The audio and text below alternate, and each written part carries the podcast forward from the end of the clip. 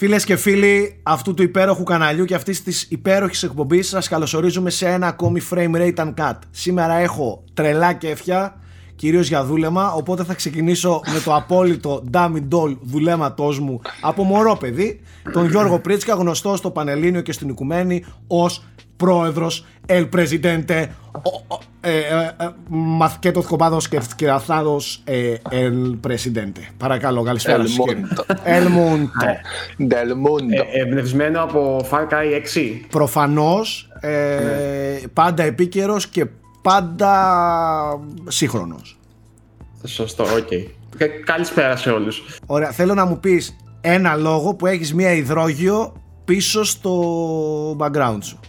Μία Ε, θα υδρόγειο. σου πω, αυτή την υδρόγειο την είχα ή εγώ ή η Γιάννα στο σχολείο, αλλά τώρα που τελείωσε το σχολείο την έφερα πίσω στο δωμάτιο. Η σωστή ε, τέτοια είναι για να ελέγχω την αυτοκρατορία μου, πρόεδρε. Αυτό έπρεπε να του πεις. Κοίταξε, στην... Γυρνάω έτσι και όπου σταματήσει πάω και κατακτώ. στη- Σι- Σιγάρι Ερντογάν. ε, εγώ πιστεύω ότι σου έχουν βάλει εκεί πέρα στην πτέρυγα υδρόγειο για να ονειρεύεστε ρε παιδί μου όταν, Σωστό, σωστό. όταν θα, θα βγείτε από το, από το ίδρυμα πού θα πάτε, πού θα ταξιδέψετε έτσι απλά για να οκ.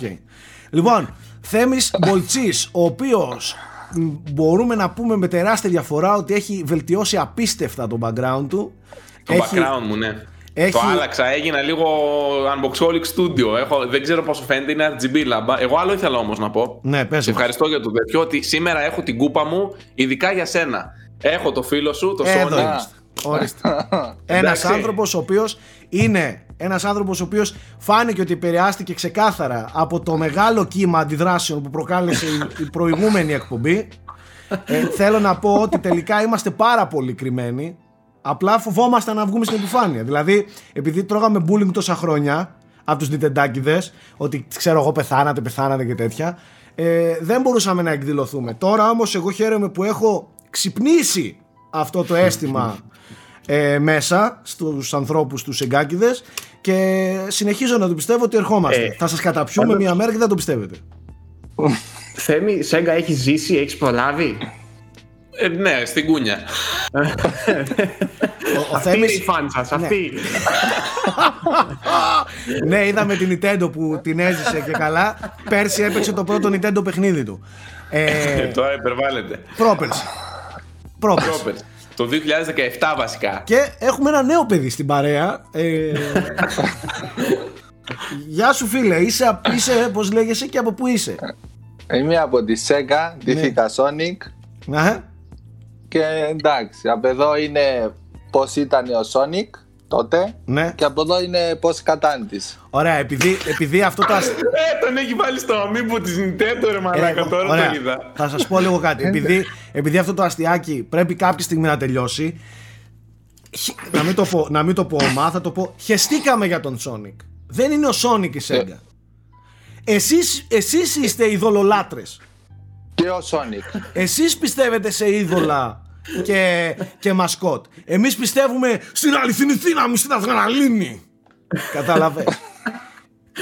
Εσείς είστε αυτοί που ασχολείστε με χαρακτήρες, λουλουδάκια, χα- προσωπάκια.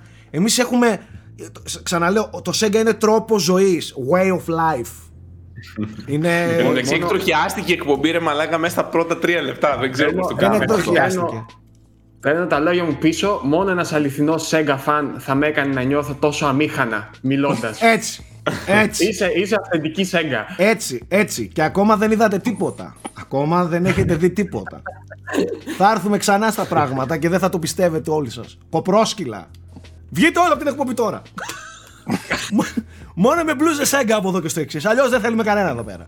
Και οι θεατές, όποιος δεν πιστεύει βαθιά μέσα του στη σέγγα, να κάνει ένα subscribe. Δεν σας θέλουμε. Όχι αν subscribe, σαν και όχι αν subscribe. Ναι, εντάξει, τέλος πάντων.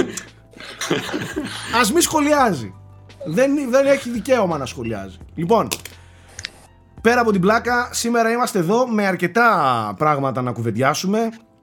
Στην πορεία θα βάλουμε και κάποιους ανεπιθύμητους, αλλά τι να κάνουμε, θα τους βάλουμε και αυτούς προς το τέλος της εκπομπής, αναγκαστικά, γιατί έτσι πρέπει. Ε, από πού να ξεκινήσουμε; Νομίζω ότι το μεγάλο happening των τελευταίων ημερών ε, ήταν η παρουσίαση της Ubisoft. Εμείς γυρίζουμε Δευτέρα μεσημέρι το, το frame rate. Ήταν ένα βράδυ πριν δηλαδή, χθες, ε, που παρουσιάστηκαν, κάποια, παρουσιάστηκαν τα leaks επίσημα. Ε, επιβεβαιώθηκαν τα, τα, τα leaks κανονικότατα. Αυτό το αστιάκι, εγώ θέλω να σχολιάσω και αφήνω τον Θέμη που το παρακολούθησε και το κάλυψε full το θέμα. Ε, ε, αυτό το αστιάκι με τα leaks πρέπει κάποια στιγμή να τελειώσει. Και θέλω να απευθυνθώ στη Ubisoft.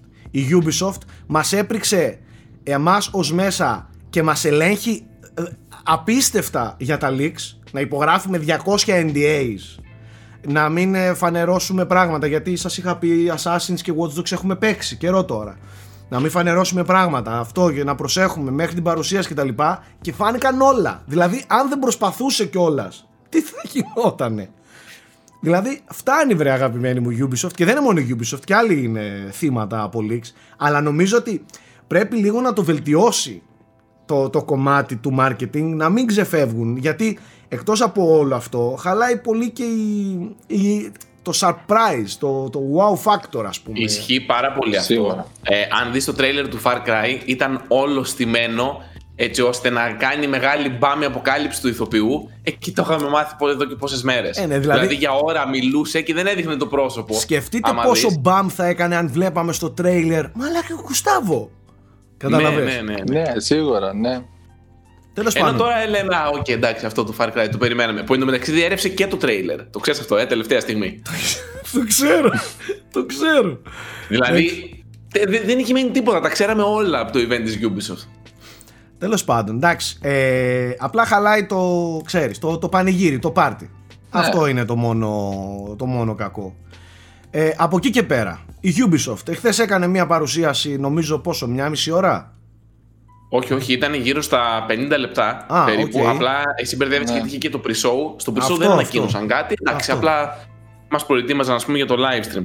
Ε, παιδιά, αν εξαιρέσουμε τους μικρό, είχαν κάποια παιχνίδια για τα κινητά και είχαν και το Battle Royale τους, το οποίο είναι τώρα σε Open Beta, αλλά δεν υπάρχει κάτι νέο να σχολιάσουμε. Τα τρία βασικά πράγματα που έδειξαν ήταν Watch Dogs Legion, Assassin's Creed Valhalla και Far Cry 6. Αν θέλετε, μιας και το πιάσαμε να μιλήσουμε για το Far Cry 6, γιατί μετά για τα άλλα δύο έχουμε παίξει κιόλας στο Sandbox Holics. Οπότε μπορούμε να τα αναλύσουμε και από τη δικιά μας την οπτική. Βεβαίως. Το Far Cry 6 λοιπόν αποκαλύφθηκε με ένα τρέιλερ μέχρι στιγμής που ήταν ένα απλό cinematic και στην πορεία είδαμε και κάποιες εικόνες, οι οποίες είναι πιθανότατα gameplay ή τουλάχιστον έτσι δείχνουν. Ε, τις βλέπετε και αυτές αυτή τη στιγμή στην οθόνη σας.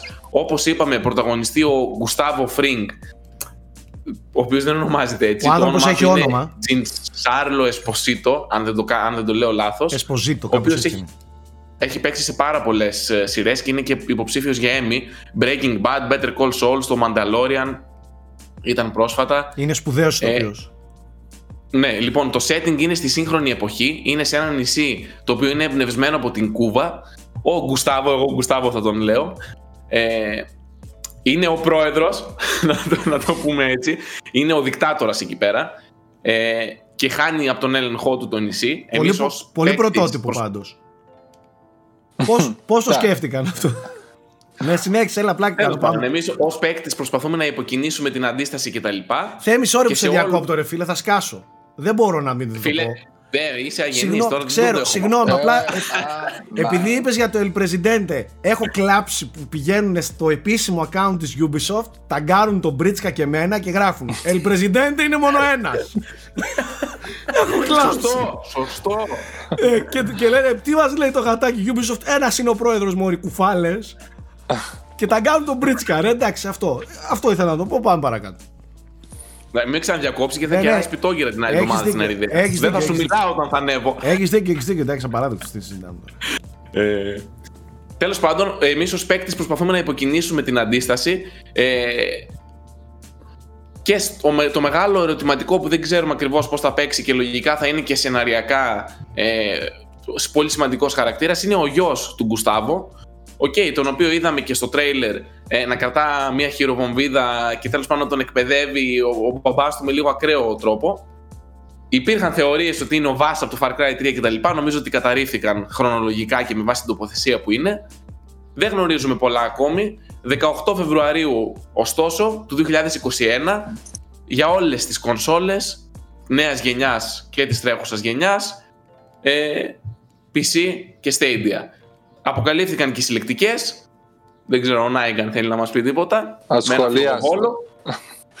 Εντάξει. Αυτά. Τέλος πάντων, το, το, το Far Cry 6 νιώθω ότι το έχω παίξει ήδη.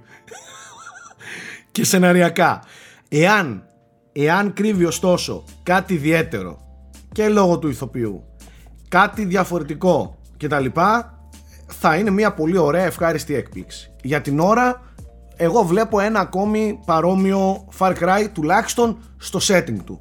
Με έναν κακό ο οποίος είναι δικτάτορας στη δικιά του φάση και πρόεδρος El Presidente κτλ. Ok. Okay. Βέβαια δεν θέλω να, να κρίνω από τώρα. Μπορεί όντως να έχει ενδιαφέρον. Ε, ειδικά από, το, από την πλευρά του cast κτλ. Εμένα μου κινεί το ενδιαφέρον. Μακάρι να είναι και σαν παιχνίδι ε, πιο ενδιαφέρον και σενεριακά και φυσικά gameplayακά. Για την ώρα μπορούμε απλά να παρατηρούμε, δεν μπορούμε να κάνουμε κάποιο είδους. Ναι, εννοείται. κάποιο ναι. άλλο, κάποιον σχολιασμό. Ε, ένα τρέιλερ έχουμε δει και κάποιες έτσι βασικές πληροφορίες. Το setting του είναι ok. Δείχνει ok. Εμένα με τριγκάρει ο ηθοποιός κυρίως. Γιατί εντάξει, τον πάμε τρελά και στο ρόλο του κακού έχει κάνει παπάδες. Τώρα, σαν, αν ήταν ένα σκέτο Far Cry 6, ε, δεν ξέρω πόσο θα με ξετρέλαινε. Γιατί εντάξει, αυτή τη συνταγή την έχουμε παραδεί πολλές φορές. Ο τεράστιος κακός και πάμε και. Εντάξει, ok. Okay. Ναι, που είναι και λίγο σάικο και είναι και λίγο αδίστακτος και, και, και. Ναι, αυτό δηλαδή, ok, okay, θα δούμε.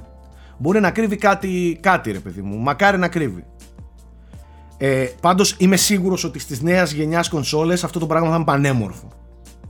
Δηλαδή από τα screenshots που είδα και τα λοιπά, ε, με RTX αυτό αν όντως υποστηρίζει και τα λοιπά, θα είναι πανέμορφο. Δεν το συζητάμε. Ναι, Τέλος να κάτι. Ναι έδειξαν μόνο ένα τρέιλερ, έτσι, το οποίο ήταν ναι. story trailer ουσιαστικά. Ναι, ναι. Δεν είδαμε ναι. gameplay δηλαδή. Όχι. Και φωτογραφίες. Αυτό, και αυτό ήθελα να πω. Η, η Ubisoft πρέπει να είναι η τελευταία η οποία κυκλοφορεί screenshots, ας πούμε, για τα παιχνίδια της πριν από βίντεο, ξέρω εγώ.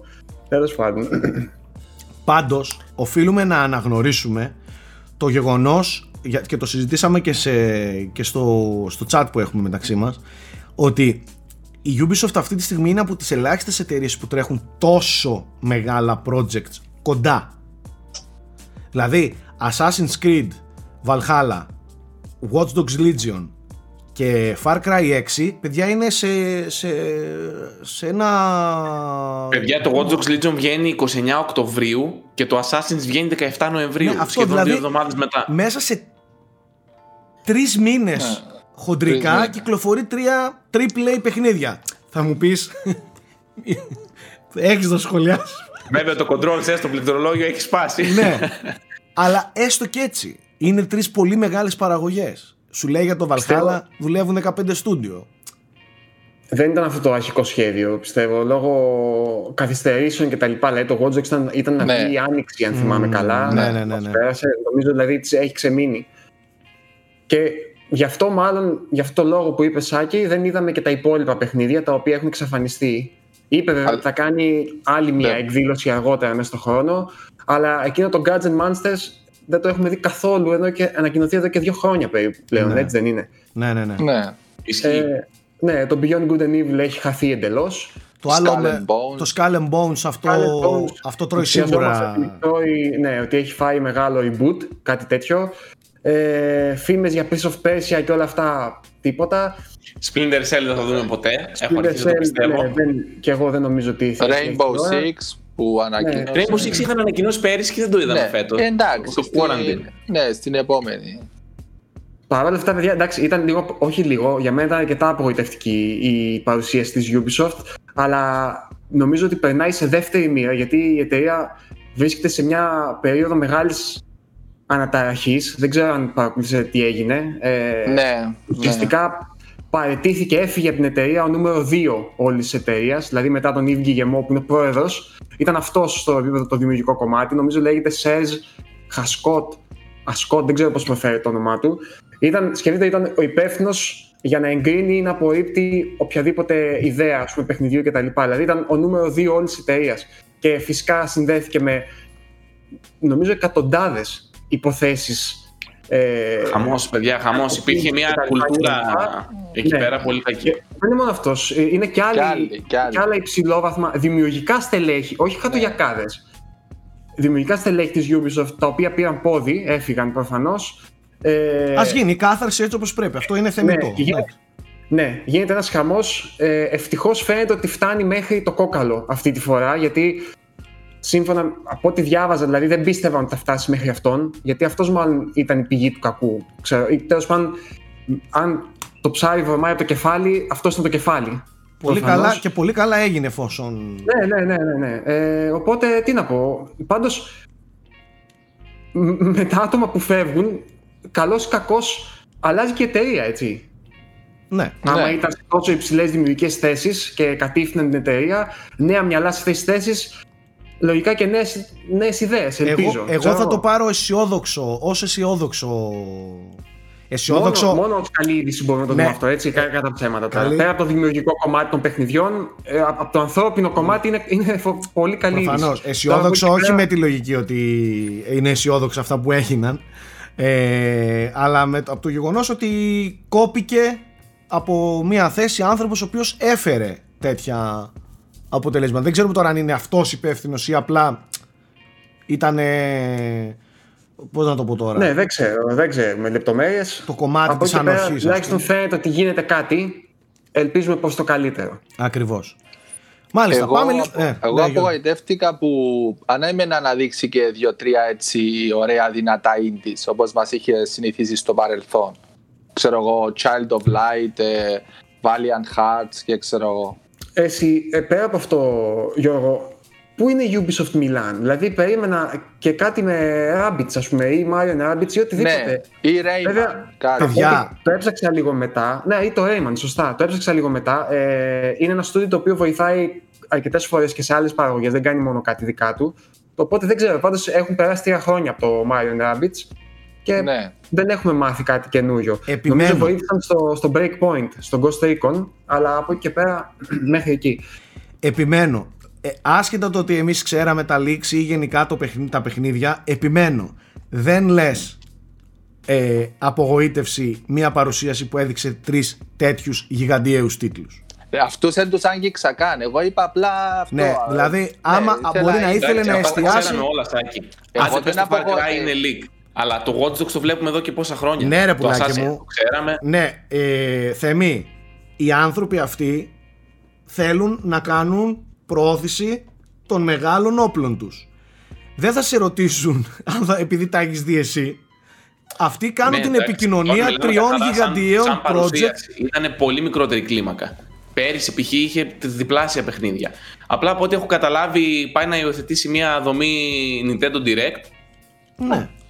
Ε, και απλά θα κάνει συνέχεια παρουσιάσεις η Ubisoft. Ίσως ήθελε δηλαδή... να, ναι, να κάνει μια, ένα, ε, ένα δικό της show μόνο για τους τρεις γίγαντες. Ε, Εμένα μια συγκεκριμένη ψυχή με απογοήτευσε. Δεν έκρινα όλο το show. Απλά αυτό. Μου λείψανε δύο-τρία indies. Αυτό. Εγώ νομίζω ότι πρέπει γενικότερα να χαλαρώσουμε και δεν το λέω μόνο για την Ubisoft από τις εταιρείες που κάνουν παρουσιάσεις γιατί έχει αποδειχθεί με, με έλλειψη ε, εκθέσεων ε, με, λόγω της πανδημίας και τα λοιπά ε, έχει αποδειχθεί ότι οι εταιρείες θα κάνουν αρκετά μικρά δικά τους show. Δεν μπορούμε, ε, αν είναι να την πέφτουμε στη Ubisoft, στη Microsoft, στη Sony, στη Nintendo επειδή εστιάζει, τα κάνει πιο μικρά και δείχνει λιγότερα παιχνίδια ε, αφού βλέπουμε ότι κάνουν πολλά βρε παιδιά. Δηλαδή μέσα στο χρόνο η Ubisoft μπορεί να κάνει άλλα δύο και να δείξει τα, αυτά που περιμένουμε να δούμε. Περιμένετε αλλά επιμένω ε, σίγουρα επιμένω. και ένα Just Dance σίγουρα θα το ε, βγάλει προφανώς δεν είναι ότι τα σταμάτησε ή τα παράτησε έκανε ένα ένα show που έδειξε τους τρεις γίγαντες τη. Τι να κάνουμε. Καλός ή κακός, αυτά είναι τα μεγάλα της όπλα για το επόμενο οικονομικό έτος. Γιατί αυτό είναι. Το επόμενο οικονομικό έτος είναι. Δεν είναι για πιο μετά.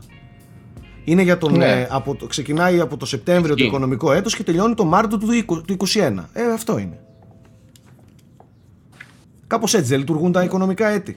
Ε, ναι, τα έτη Μάρτιο με Μάρτιο. Μέχρι το Μάρτιο του 2021. Ναι, ε, το δεύτερο ναι, μισό με, του με τη λογική ότι... Ναι, ναι, ναι, ναι, ναι, ναι, συγγνώμη, συγγνώμη, έχετε δίκιο. Εντάξει. Θέλετε να μιλήσουμε λίγο για το Assassin's και για το Watch Dogs που είχαμε και hands-on; Ε, βεβαίως. Ε, δίνω κατευθείαν τον μπαλάκι σε ένα σάκι. Για το Assassin's Creed για αρχή. Λοιπόν, και να πω και εγώ μερικά σχόλια. Το Assassin's Creed το παίξαμε και εγώ και ο Θέμης, ε, το Valhalla. Εγώ παιδιά θα είμαι απόλυτα ειλικρινής. Ε, αυτό το παιχνίδι δεν ξέρω κατά πόσο είναι έτοιμο να κυκλοφορήσει. Νο, νομίζω, εκτός αν, εκτός αν πέσουν πάνω τους και δουλέψουν πάρα πολύ στο feedback που ήδη παίρνουν και το feedback είναι αρνητικό που παίρνουν από τον κόσμο ε, εγώ νομίζω ότι αυτό μπορεί να φάει και καθυστέρηση. Εκτός αν ξαναλέω, πέσουν, πέσουν με τα μούτρα τώρα όλα τα στούντιο και τα λοιπά και πάρουν το feedback και το, και το δουλέψουν. Το παιχνίδι, πέρα από το copy-paste και τα λοιπά του Odyssey και τα λοιπά, αυτό, αυτό είναι ένα, μπορεί να είναι επιλογή τους. Γιατί ο κόσμος αυτά παίζει, αυτό πουλάει, αυτό κάνουν. Το παιχνίδι έχει θέματα. Έχει πολλά θέματα από τεχνικό, από την τεχνική ροή, το είδατε και στο παιχνίδι που παίξαμε εμείς, στο, στο, στο demo Είχε frame drops ρεσάκι μέχρι τη δικιά του παρουσίαση. Ακριβώς, είχε frame drops. Το παιχνίδι έχει πολλά glitch, πολλά bugs. Έχει θέματα με τα animations. Ε, ε, φαίνεται ότι είναι εντελώς unpolished, ρε παιδί μου. Είναι εντελώς, εντελώς αλφα στάδιο. Και κυκλοφορεί σε τρεις μήνες. Ναι. Ε, ε, εμένα δεν μου φαίνεται παιχνίδι έτοιμο. Ok, okay, μας είχαν προειδοποιήσει. Αυτό το έριξα και σαν disclaimer ότι αυτό που θα παίξετε φίλτατοι δημοσιογράφοι και gamers ε, θα έχει bugs, θα έχει glitches, θα είναι work in progress και πρέπει και, και για να το ζητάνε. Το γράφει να... και κάτω δεξιά. Και, και το ζητούσαν και οι ίδιοι να το επικοινωνήσουμε στον κόσμο, να μην νομίζει ο, ο κόσμος ότι αυτό. Και η ίδια η Ubisoft μας το είπε ότι παιδιά ξέρουμε ότι έχει προβλήματα. Ε, δείξτε λίγο κατανόηση. Ναι, αυτό δεκτό. Ε, αλλά δεν ξέρω, εμένα και εγώ είμαι καχύποπτος, Σάκη, γιατί ξέρεις τι σκέφτομαι ότι όλα αυτά τα προβλήματα που είδαμε ε, πώς θα, θα συμμαζευτούν τώρα με μια παραγωγή η οποία είναι 15 στούντιο που δουλεύουν και από το σπίτι; Δηλαδή έχουν μειωμένη παραγωγικότητα. Και χωρίς επικεφαλή πλέον. Και έφυγε και ο director τελευταία στιγμή. Πολύ σωστό, Nike. Ε, λίγο με προβληματίζει. Εγώ πήρα από το παιχνίδι ότι. Καταρχάς, εγώ θα, ως φαν των Assassin ε, περίμενα όπως και με το Unity, το Unity δεν είχε πετύχει. Εντάξει. Αλλά μπορώ να σεβαστώ τουλάχιστον ότι είχε κάνει πολύ μεγάλη προσπάθεια φρεσκαρίσματος τότε της φόρμουλας. Είχε ε, αφήσει πίσω το Xbox 360 και το PS3. Είχε εστιάσει μόνο στη νέα γενιά, στο PS4 και στο Xbox One. Και είχε φρεσκάρει εύστοχα ή αποτυχημένα. Εντάξει, σε άλλους αρέσει το Unity, σε άλλους όχι. Εμένα δεν μου άρεσε, δεν με ξετρέλανε είχε κάνει μια φιλόδοξη προσπάθεια το Unity. Εγώ περίμενα ότι το Valhalla με δύο χρόνια κενό και με νέα γενιά κονσολών ότι θα έκανε ριζική ανανέωση. Τώρα θα μου πεις, πρόβλημά σου, δικές σου ήταν οι προσδοκίες. Άμα απογοητεύτηκες, είναι πρόβλημά σου ξεκάθαρα όμως. Τέλος πάντων, εγώ περίμενα κάτι παραπάνω.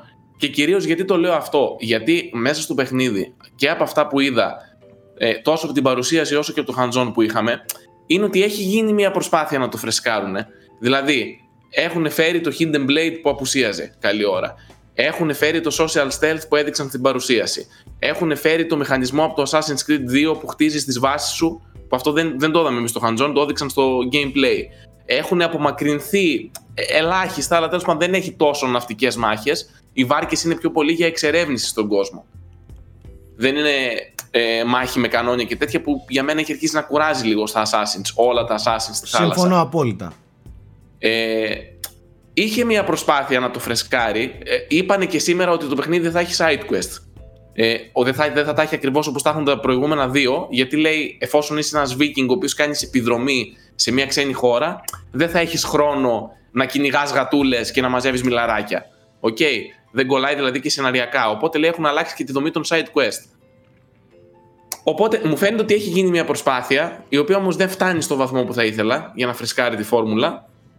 Και το μεγάλο αγκάθι είναι τα τεχνικά. Παιδιά, δεν ξέρω πώς θα συμμαζευτεί αυτό το, το παιχνίδι. Και δεν ξέρω αν το έχουν κάνει επίτηδες στο combat. Πρέπει να φαίνεται και στο βίντεο του Σάκη. Βαράς κάποια στιγμή κάτι εχθρούς και πετάγονται από εδώ, πετάγονται από εκεί. Τι, τι είναι αυτά; Εμένα το παιχνίδι μου φάνηκε πολύ άψυχο. Στο θέμα gameplay. Και σας το λέω γιατί έρχομαι απευθείας από το Τσουσίμα για το οποίο θα μιλήσω στην πορεία αναλυτικά. Είδες Σάκη ότι είχε κάποια animations που ήταν όντως βία, έφερνε την κάμερα πιο κοντά. Ok, okay, αλλά δεν, δεν νομίζω ότι το έχουν πετύχει τέλεια αυτό μου το φαίνεται, Μου φαίνεται λίγο άψυχο. κρύο, ψυχρό. Και λίγο, παιδιά, δεν ξέρω αν ήταν το streaming, ο χαρακτήρας λίγο πατινάζ το έκανε. Έκανε λίγο Τα πατινάζ. animations έχουν θέμα. Το είπα και στο βίντεο που έκανα στο Let's Play. Τα animations, τα facial animations, οι κινήσεις, οι χορογραφίες, όλα είναι σαν να παίζεις κάτι πολύ arcade. Ενώ περίμενες κάτι πιο βαρύ, πιο viking, Αυτό, αυτό, πιο. αυτό, αυτό, είναι arcade. Βγάζει arcade αίσθηση. Πολύ Εντελώς arcade ίλα, ρε παιδί μου. Και, οκ, η arcade ίλα είναι, είναι, είναι ε, ε, θεμιτή όταν, όταν το gameplay τουλάχιστον είναι εντελώς fun to play, ρε παιδί μου. Και ας είναι arcade. Αυτό δεν είναι fun to play. Δηλαδή δεν νιώθεις ξέρεις, μάχες. Δηλαδή είναι ένα ξερό. Δηλαδή βαρούσες το τσεκούρι ας πούμε στα, στις ε, ασπίδες. Ούτε ο ήχος ούτε η αίσθηση δεν σε κάνει να νιώθεις ρε παιδί μου ότι χτυπάς σώματα κορμιά. Και σας το λέω έρχομαι από το Tsushima. Το οποίο είναι της Sucker Punch και η Sucker Punch βγάζει μόνο arcade παιχνίδια. Arcade ύφος στο gameplay.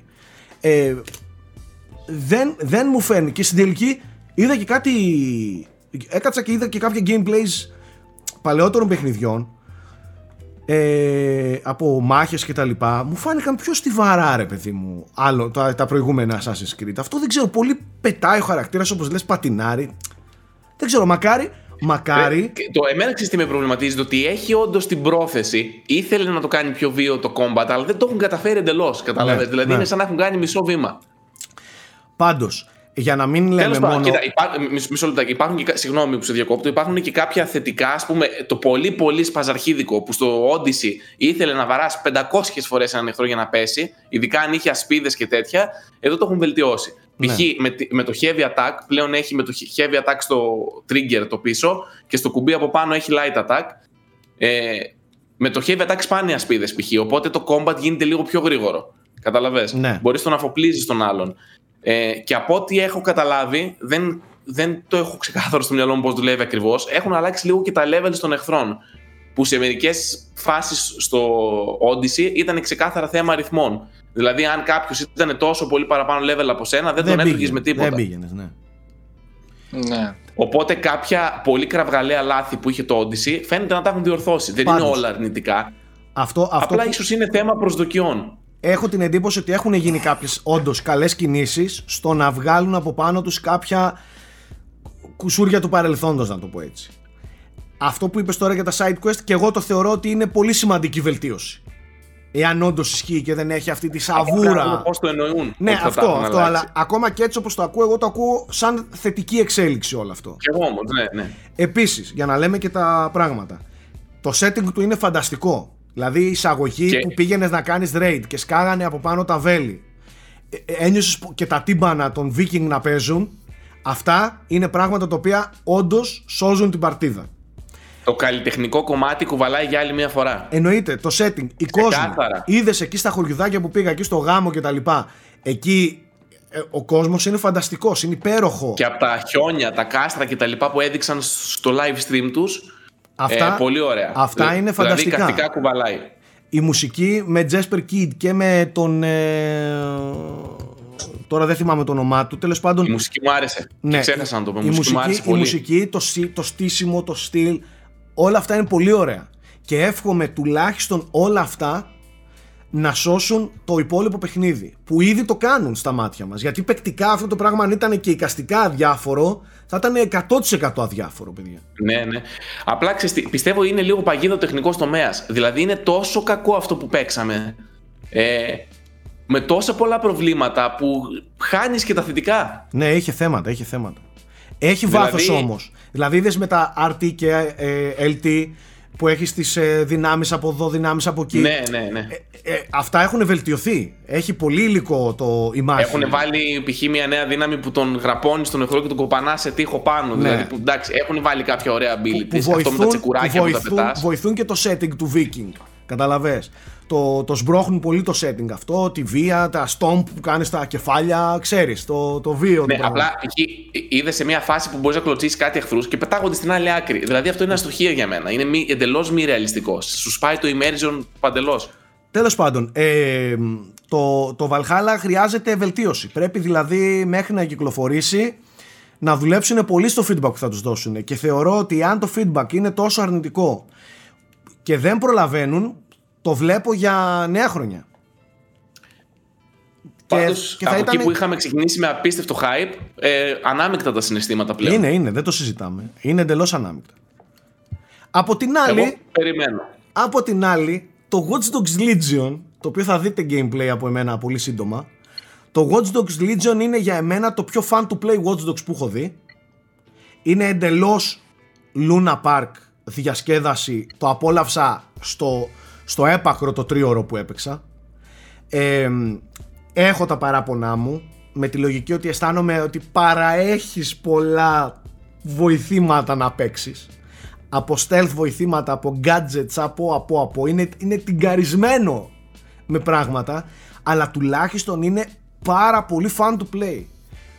Καλό shooting. Δεν λέω τέλειο, αλλά καλό shooting. Καλό stealth. Με τα, ε, με τα hacking και τα λοιπά το έχουν πάρει πάρα πολύ το με drones να παρακολουθείς, να ανεβαίνεις, να ελέγχεις, κάμερες, αυτά έχουν πολύ ωραίο σύστημα με, ε, με, με, με hacking μηχανισμούς και puzzles ταυτόχρονα. Να λύνεις δηλαδή puzzles με καλωδιώσεις, με με με. Αυτό είναι ε, και το δυνατό σημείο των Watch Dogs, έτσι. Γι' αυτό το πράγμα παίζεις, για το hacking και, όμως, και για. Κι όμως, κι όμως το hacking δεν είναι τόσο ε, πρωταγωνιστής σε αυτό το παιχνίδι. Ο πρωταγωνιστής είναι Okay. Η... Πώς θα το πω τώρα, η... το παιδομάζωμα. Πώς θα το πω, ρε παιδί μου. Α, κατάλαβα. Η δημιουργία... κάθε χαρακτήρα και τον ελέγχεις. Η δημιουργία της ομάδας που θα αντισταθεί απέναντι στο ζυγό, ρε παιδί μου. Απέναντι στη, στη δικτακτορία αυτή που, που τρέχει στο Λονδίνο ε, και την τρομοκρατία. Ε, αυτό είναι φανταστικός σαν μηχανισμός να μπορείς και να, να, να παίρνεις όποιον βρίσκεις να τον παίρνεις recruit στην ομάδα σου και να χρησιμοποιείς τις δικές του ιδιότητες. Π.χ. είναι ξέρω εγώ αστυνομικός. Ε, εκμεταλλεύεσαι τις ιδιότητες του αστυνομικού. Ε, είναι εργάτης ε, οικοδόμος ξέρω εγώ. Ε, τα εκμεταλλεύεσαι αυτά, ταξιτζής Μπορεί να μπει π.χ. ένα παρατήρητο σε μια οικοδομή που φτιάχνεται ξέρω εγώ. Ναι, ε, όλο αυτό το σύστημα είναι πάρα πολύ ωραίο. Και δεν βαριέσαι Επίσης, τρομακτική βελτίωση στη, στην οδήγηση. Οδήγηση. Τρομακτική βελτίωση στα γραφικά. Έπαιξα με RTX παρόλο που εγώ δεν το βλέπα καθαρά, αλλά το αρχείο που μου στείλανε και το είδα έπαθα σοκ. Αν δείτε αντανακλάσεις αυτοκίνητα, φωτισμού στην πόλη, ε, τα νερά, ε, το πόσο γεμάτη είναι η πόλη. Και το Απλά να παίζουν από πίσω το μεταξύ του gameplay του Σάκη, να διευκρινίσω. Ναι, το, αυτό που βλέπετε είναι gameplay δικό μας. Ε, παιδιά είναι φανταστικό.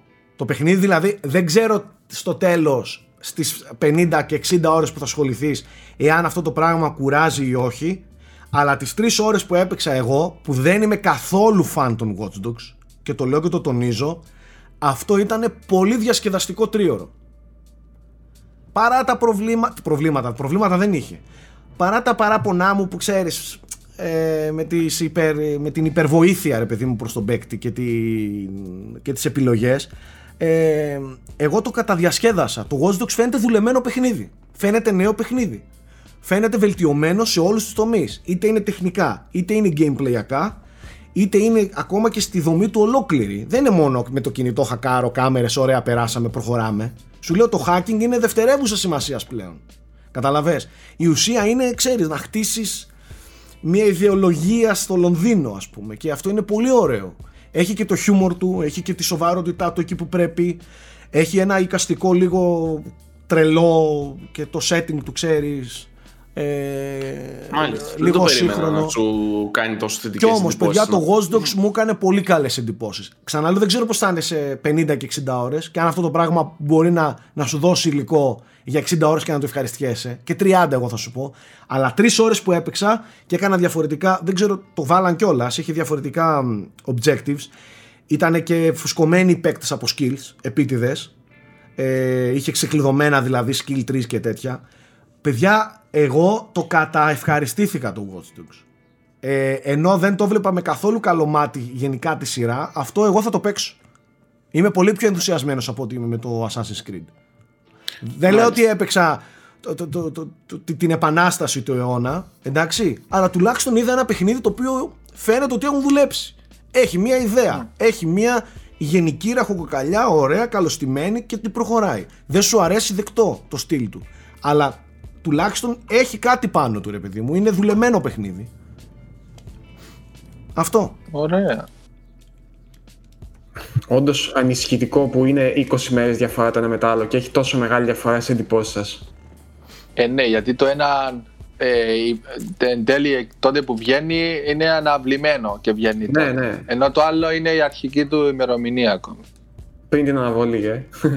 ε ναι. Παιδιά, το, το Valhalla παικτικά ε, και, και τεχνικά είναι χειρότερο παιχνίδι από το Origins που είναι πριν τρία χρόνια. Τρισήμιση. Ειλικρινά, ναι. ναι. Θέμη σε προκαλώ να βάλεις το παιχνίδι να το παίξεις. Ε, απλά ας περιμένουμε, εντάξει. Okay. Ναι, εννοείται. εννοείται ε, δεν θέλω... Και εμένα μου κακοφάνηκε πολύ, σου λέω. Δηλαδή, ε, φέτος πήγαινα με τρελές προσδοκίες για το Assassin's και ε, έμεινα με τα χέρια. Όχι. Το παιχνίδι δεν είναι έτοιμο. Δεν είναι έτοιμο. Δεν ξέρω σε τρεις μήνες τι θα παραλάβουμε ως τελικό προϊόν, αλλά το παιχνίδι δεν είναι σε καμία περίπτωση έτοιμο κομπλέ να πάει να παίξεις. Το φοβάμαι και δεν μου αρέσει που το φοβάμαι. Αυτό, αυτό, αυτό που παίξαμε μοιάζει με pre, pre alpha. Κατάλαβες; Και κυκλοφορεί ναι, σε ναι. τρεις μήνες. Δεν ξέρω. Μακάρι να, το, να πέσουν με τα μούτρα ή, ή να παίζουμε κάποιο, κάποιο σημείο της ε, ανάπτυξης. Ίσως, ίσως λόγω πανδημίας αυτό ναι. που μας έδωσαν να παίξουμε να είναι, από πολλούς μήνες πριν. Ακριβώς. Ναι, τέσσερις ναι, μήνες. Σε τέσσερις. Εντάξει. Τέσσερις. Τι να πω. Αλλά εντάξει, ok. Okay. Ας δούμε το τελικό παιχνίδι που πάει όπως πάντα και θα, θα, εκεί θα κριθεί. Το μόνο που κρατάω Καλά. είναι ότι επιμέναν πολύ ότι θα παίξουμε παιχνίδι με πολλά προβλήματα επιμέναν και το, και το, και το υπογραμμίζανε. Ότι οπότε αυτό που φαίνεται θα... να ξέρει η ομάδα. Ναι, οπότε, είναι σημαντικό. Αυτό είναι σημαντικό. Ότι ξέρανε ότι θα παίξουμε παιχνίδι που έχει θέματα. Πολλά. Τώρα μακάρι να, να μην δούμε τέτοια πράγματα στο τέλος. Θα δείξει. Δεν νομίζω ότι η Ubisoft με αυτό το όνομα και αυτό το franchise μπορεί να κάνει και, και τέτοια εγκλήματα. Δηλαδή αυτό το παιχνίδι, ε, αν κυκλοφορήσει έτσι όπως το έχει είδαμε. Έχει τέτοια εγκλήματα το Unity. Παιδιά, άλλο, άλλο όπω ήταν τα Assassin's Creed στο Unity και άλλο όπω είναι πλέον σαν brand τώρα στην αγορά.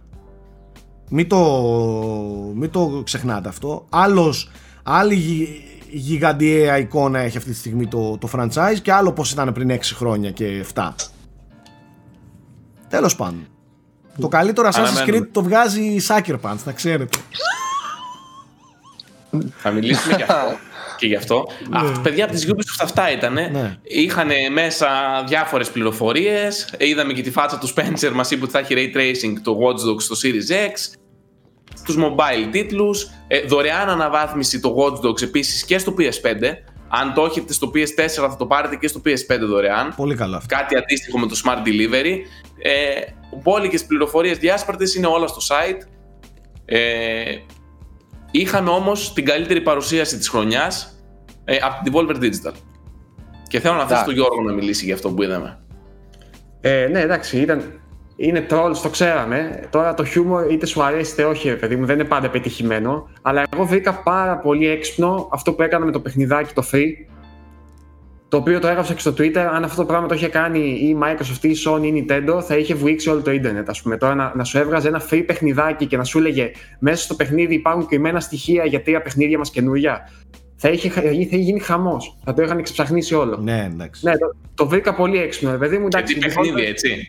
Ναι, Έβγαλαν ναι, ένα πάση σε μία ακυρωμένη 3 ναι, ναι, που έχει δρόμοι μέσα. Ε, εντάξει, θεοί, θεοί, δεν ξέρω, δεν ξέρω τι να πω. Ε, πολύ έξυπνοι έχουν βρει το, την ταυτότητά τους, παιδί μου. Και, και η τύπησα είναι θεά, έτσι. Ναι. Αυτή την τύπησα δεν πρέπει να τη χάσουν. Την παρουσιάστρια δεν γίνεται. Μάλιστα. Πολύ ευχάριστη έκπληξη η Devolver. Αν και από περιεχόμενο, ας πούμε, εντάξει, δεν έχουμε πάρα πολλά να συζητήσουμε. Έδειξε δύο-τρία ωραία παιχνιδάκια. Ήταν, ήταν ενάλεπτα τα gameplay ναι. και του Shadow Warrior και του Sirius Sam. Ναι. Εντάξει, okay, είχε κάποια ενδιαφέρουσα, ενδιαφέρουσα μικρότερα παιχνίδια, αλλά κυρίως η καφρίλα της όλης παρουσίασης είναι. Ε, όπως πάντα. Okay. Και, και κερδίζει τα βλέμματα. γιατί κανείς δεν θα ναι, έβλεπε μια σοβαρή παρουσίαση της της Devolver. Άλλο Θέμη, προχωράμε ναι. παρακάτω. Ε, λοιπόν, είχαμε κάποιες συζητήσεις, ε, κάποιες δηλώσεις βασικά που συζητήθηκαν πάρα πάρα πολύ. Να πω ότι ανακοινώθηκε το UFC 4, πάμε παρακάτω. Ε, γιατί πάμε παρακάτω, αλλά περίμενε. Το, το GIFs είναι μεγάλα παιχνίδια. Επειδή. Ναι, για πλάκα το λέω. Κι όμως είναι πολύ μεγάλη κυκλοφορία και πολύ ευχάριστο το ότι θα παίξουμε καινούριο UFC. Πόσο μάλλον σε κονσόλες νέας γενιάς. Εγώ είμαι σούπερ ψημένος. Σούπερ άρρωστα ψημένος. Θα πάρουμε Οι εκεί το. νέας γενιάς δεν ανακοινώθηκαν επίσημα. Ε, αλλά έχουν βαθμολογηθεί από το ESRB, πώς λέγεται. Ε, άρα ναι, θα είτε τώρα, τι συζητάμε. Mm. Ωραία, παρακάτω. Τώρα μπορείς να προχωρήσεις. Ήθελα απλά να το πω. Λοιπόν, είχαμε δηλώσεις από τον δημιουργό του God of War. Ε, το αναφέρω, αν και είναι λίγο παλιότερη είδηση, γιατί το είχαμε συζητήσει πολύ την προηγούμενη εβδομάδα. Ε, βγήκε και πήρε θέση για το γεγονός ότι θα ανέβουν οι τιμές των, ε, των παιχνιδιών. Ε, και λέει: Προτιμώ τα 70 ευρώ παρά να είναι κόλαση με microtransactions στο παιχνίδι που προσπαθεί να σου φάει συνεχώς χρήματα. Ωραία, τα σχόλια να, δικά σας. Τα σχόλια δικά μας του κόσμου. Μου άρεσε πάρα πολύ που στο προηγούμενο frame rate τους ρωτήσαμε αν είστε του digital ή του retail και από κάτω είχε πολύ ωραία σχόλια και με τις δύο ε, πλευρές ε, και το καταευχαριστήθηκα να διαβάζω τις απόψεις και πήρα και πολύ ωραίο feedback από, από τα παιδιά. Ορίστε τώρα μία ερώτηση που σας ρίχνω εγώ τον μπαλάκι στον κόσμο να μας πει θέλετε ακριβότερα παιχνίδια χωρίς microtransactions; Δηλαδή χωρίς να σας υποχρεώνει, υποχρεώνει χωρίς να σας έχει μέσα δολώματα για να αγοράσετε πραγματάκια και skins και ιστορίες εντός του παιχνιδιού ή, ή, θέλετε φθηνότερα παιχνίδια ε, αλλά να έχουν και επιλογές ε, να αγοράζεις microtransactions και lootbox μέσα στα, στο περιεχόμενό τους; Ορίστε, να αυτό είναι μια ωραία ερώτηση από κάτω να, να την απαντήσουν τα παιδιά. Εγώ είμαι της πρώτης κατηγορίας, προφανέστατα. Και εγώ καλύτερα να κρυβίνουνε. Ναι, επειδή όμως παρεξηγούμαστε και υπάρχουν κάποια παιδιά που λένε Γιατί να κρυβίνουνε, δεν είμαστε όλοι σαν και εσάς, να τα παίρνουμε. Δεν εννοούμε αυτό. Τα παιχνίδια δεν λέμε να κρυβίνουν. Αλλά αν υπήρχε μία επιλογή, δύο δηλαδή επιλογές, αυτές που σας έδωσα πριν, ε, θα προτιμούσα την πρώτη. Να κρυβίνουν τα ε, παιχνίδια ναι. και να είναι καθαρά από microtransactions. Εγώ παραμένω δύσπιστος ότι αυτές είναι οι μόνες δύο επιλογές. Μου φαίνεται Λέω αν. Λέω αν. Σίγουρα δεν είναι. Σίγουρα δεν ναι. είναι. Απλά Λέω υποθετικά, Γιώργο, ε, αν. αν ναι, διαλέγουμε μία από τις δύο, αν ήταν μόνο αυτές οι δύο. Ναι. ναι. ναι, ναι. ούτε εγώ θέλω να είναι μόνο αυτές οι δύο. Αλλά αν είναι αυτές οι δύο, εννοείται προτιμώ ότι.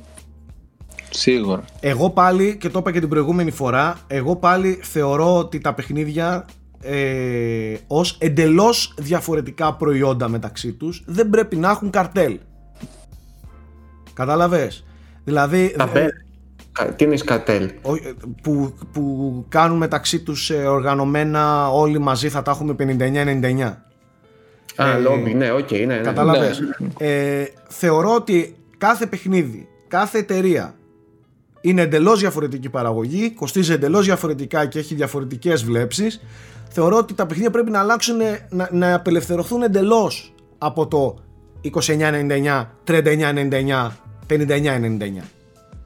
Α δούμε και παιχνίδι με 22 ευρώ, δεν έχω πρόβλημα. Α δούμε και παιχνίδι, δηλαδή ο καθένας ναι, όπως κρίνει. Α δούμε και. Ε, ναι, ναι. Για έτσι είναι πλέον. Δεν νομίζω ότι είναι τόσο fix. σω σε AAA παιχνίδια α, να είναι. Δηλαδή βλέπεις παιχνίδια με 14 ευρώ, με 17, με 16 με 22 που λες και εσύ, δηλαδή τα indies στο είναι πολύ ευέλικτα. Στα indies. Ε, indies, τα indies. Στα κανονικά retail, παιχνίδια με publishers και μεγάλους publishers έχουν fixed τιμές. Δηλαδή ναι, okay. ή θα είναι budget 30 ευρώ ναι, ή 60 ναι. ευρώ. Στις περισσότερες φορές, δεν λέω ότι δεν υπάρχουν κάποιες εξαιρέσεις. Ναι. Αλλά θα ήθελα να δω publisher να δίνει, μεγάλο publisher να δίνει 42 ευρώ ένα παιχνίδι, ρε φίλε, γιατί τι έγινε. ναι, δύσκολα. Τέλος πάντων. Ε, αυτά. Αν θέλετε προχωράμε. Θέμη, πάμε γιατί έχουμε θέματα να συζητήσουμε. Ωραία. Ε, να πω τώρα στα, στις ειδήσεις ότι βρισκόμαστε στην εβδομάδα προς το event του Xbox. Είμαστε 9 μέρες. Οπότε έχουν προκύψει κάποιες ειδήσεις. Ε, η μία από αυτή αφορά το Halo που το ξανασυζητήσαμε είναι πολύ μικρό οπότε το λέω απλά ονομαστικά. Είπαν ότι θα δείξουν το campaign γιατί μερικοί είχαν λησάξει μην μας δείξετε multiplayer και τέτοια οπότε ξεκαθάρισαν θα δείτε το campaign. Ε, και κάτι πάρα πολύ σημαντικό για την Ελλάδα εγώ προσωπικά δεν θα το χρησιμοποιήσω, αλλά ξέρω ότι πολλοί κόσμος θα το χρησιμοποιήσει. Έρχονται επιτέλους τα ελληνικά στις Xbox consoles, η ελληνική γλώσσα. Και μιλάω για το μενού. Δηλαδή το dashboard μέσα, όλες τις επιλογές θα τις έχεις στα ελληνικά. Εγώ το έχω δοκιμάσει κιόλας και είναι αρκετά πιστή η μετάφραση και σωστή. πιστεύω θα βοηθήσει κόσμο. Πολύ, πολύ, πολύ ευχάριστη ε, εξέλιξη. Θεωρώ απαράδεκτο να κυκλοφορεί προϊόν τεχνολογίας στην Ελλάδα που ζητάει 200, 300, 550 ευρώ που έχει software, μενού, λογισμικό κανονικά και να μην έχει την επιλογή των ελληνικών την ώρα που όλα τα προϊόντα και οι υπηρεσίες της Microsoft έχουν. Ε, ήτανε, ήταν ήδη απαράδεκτο.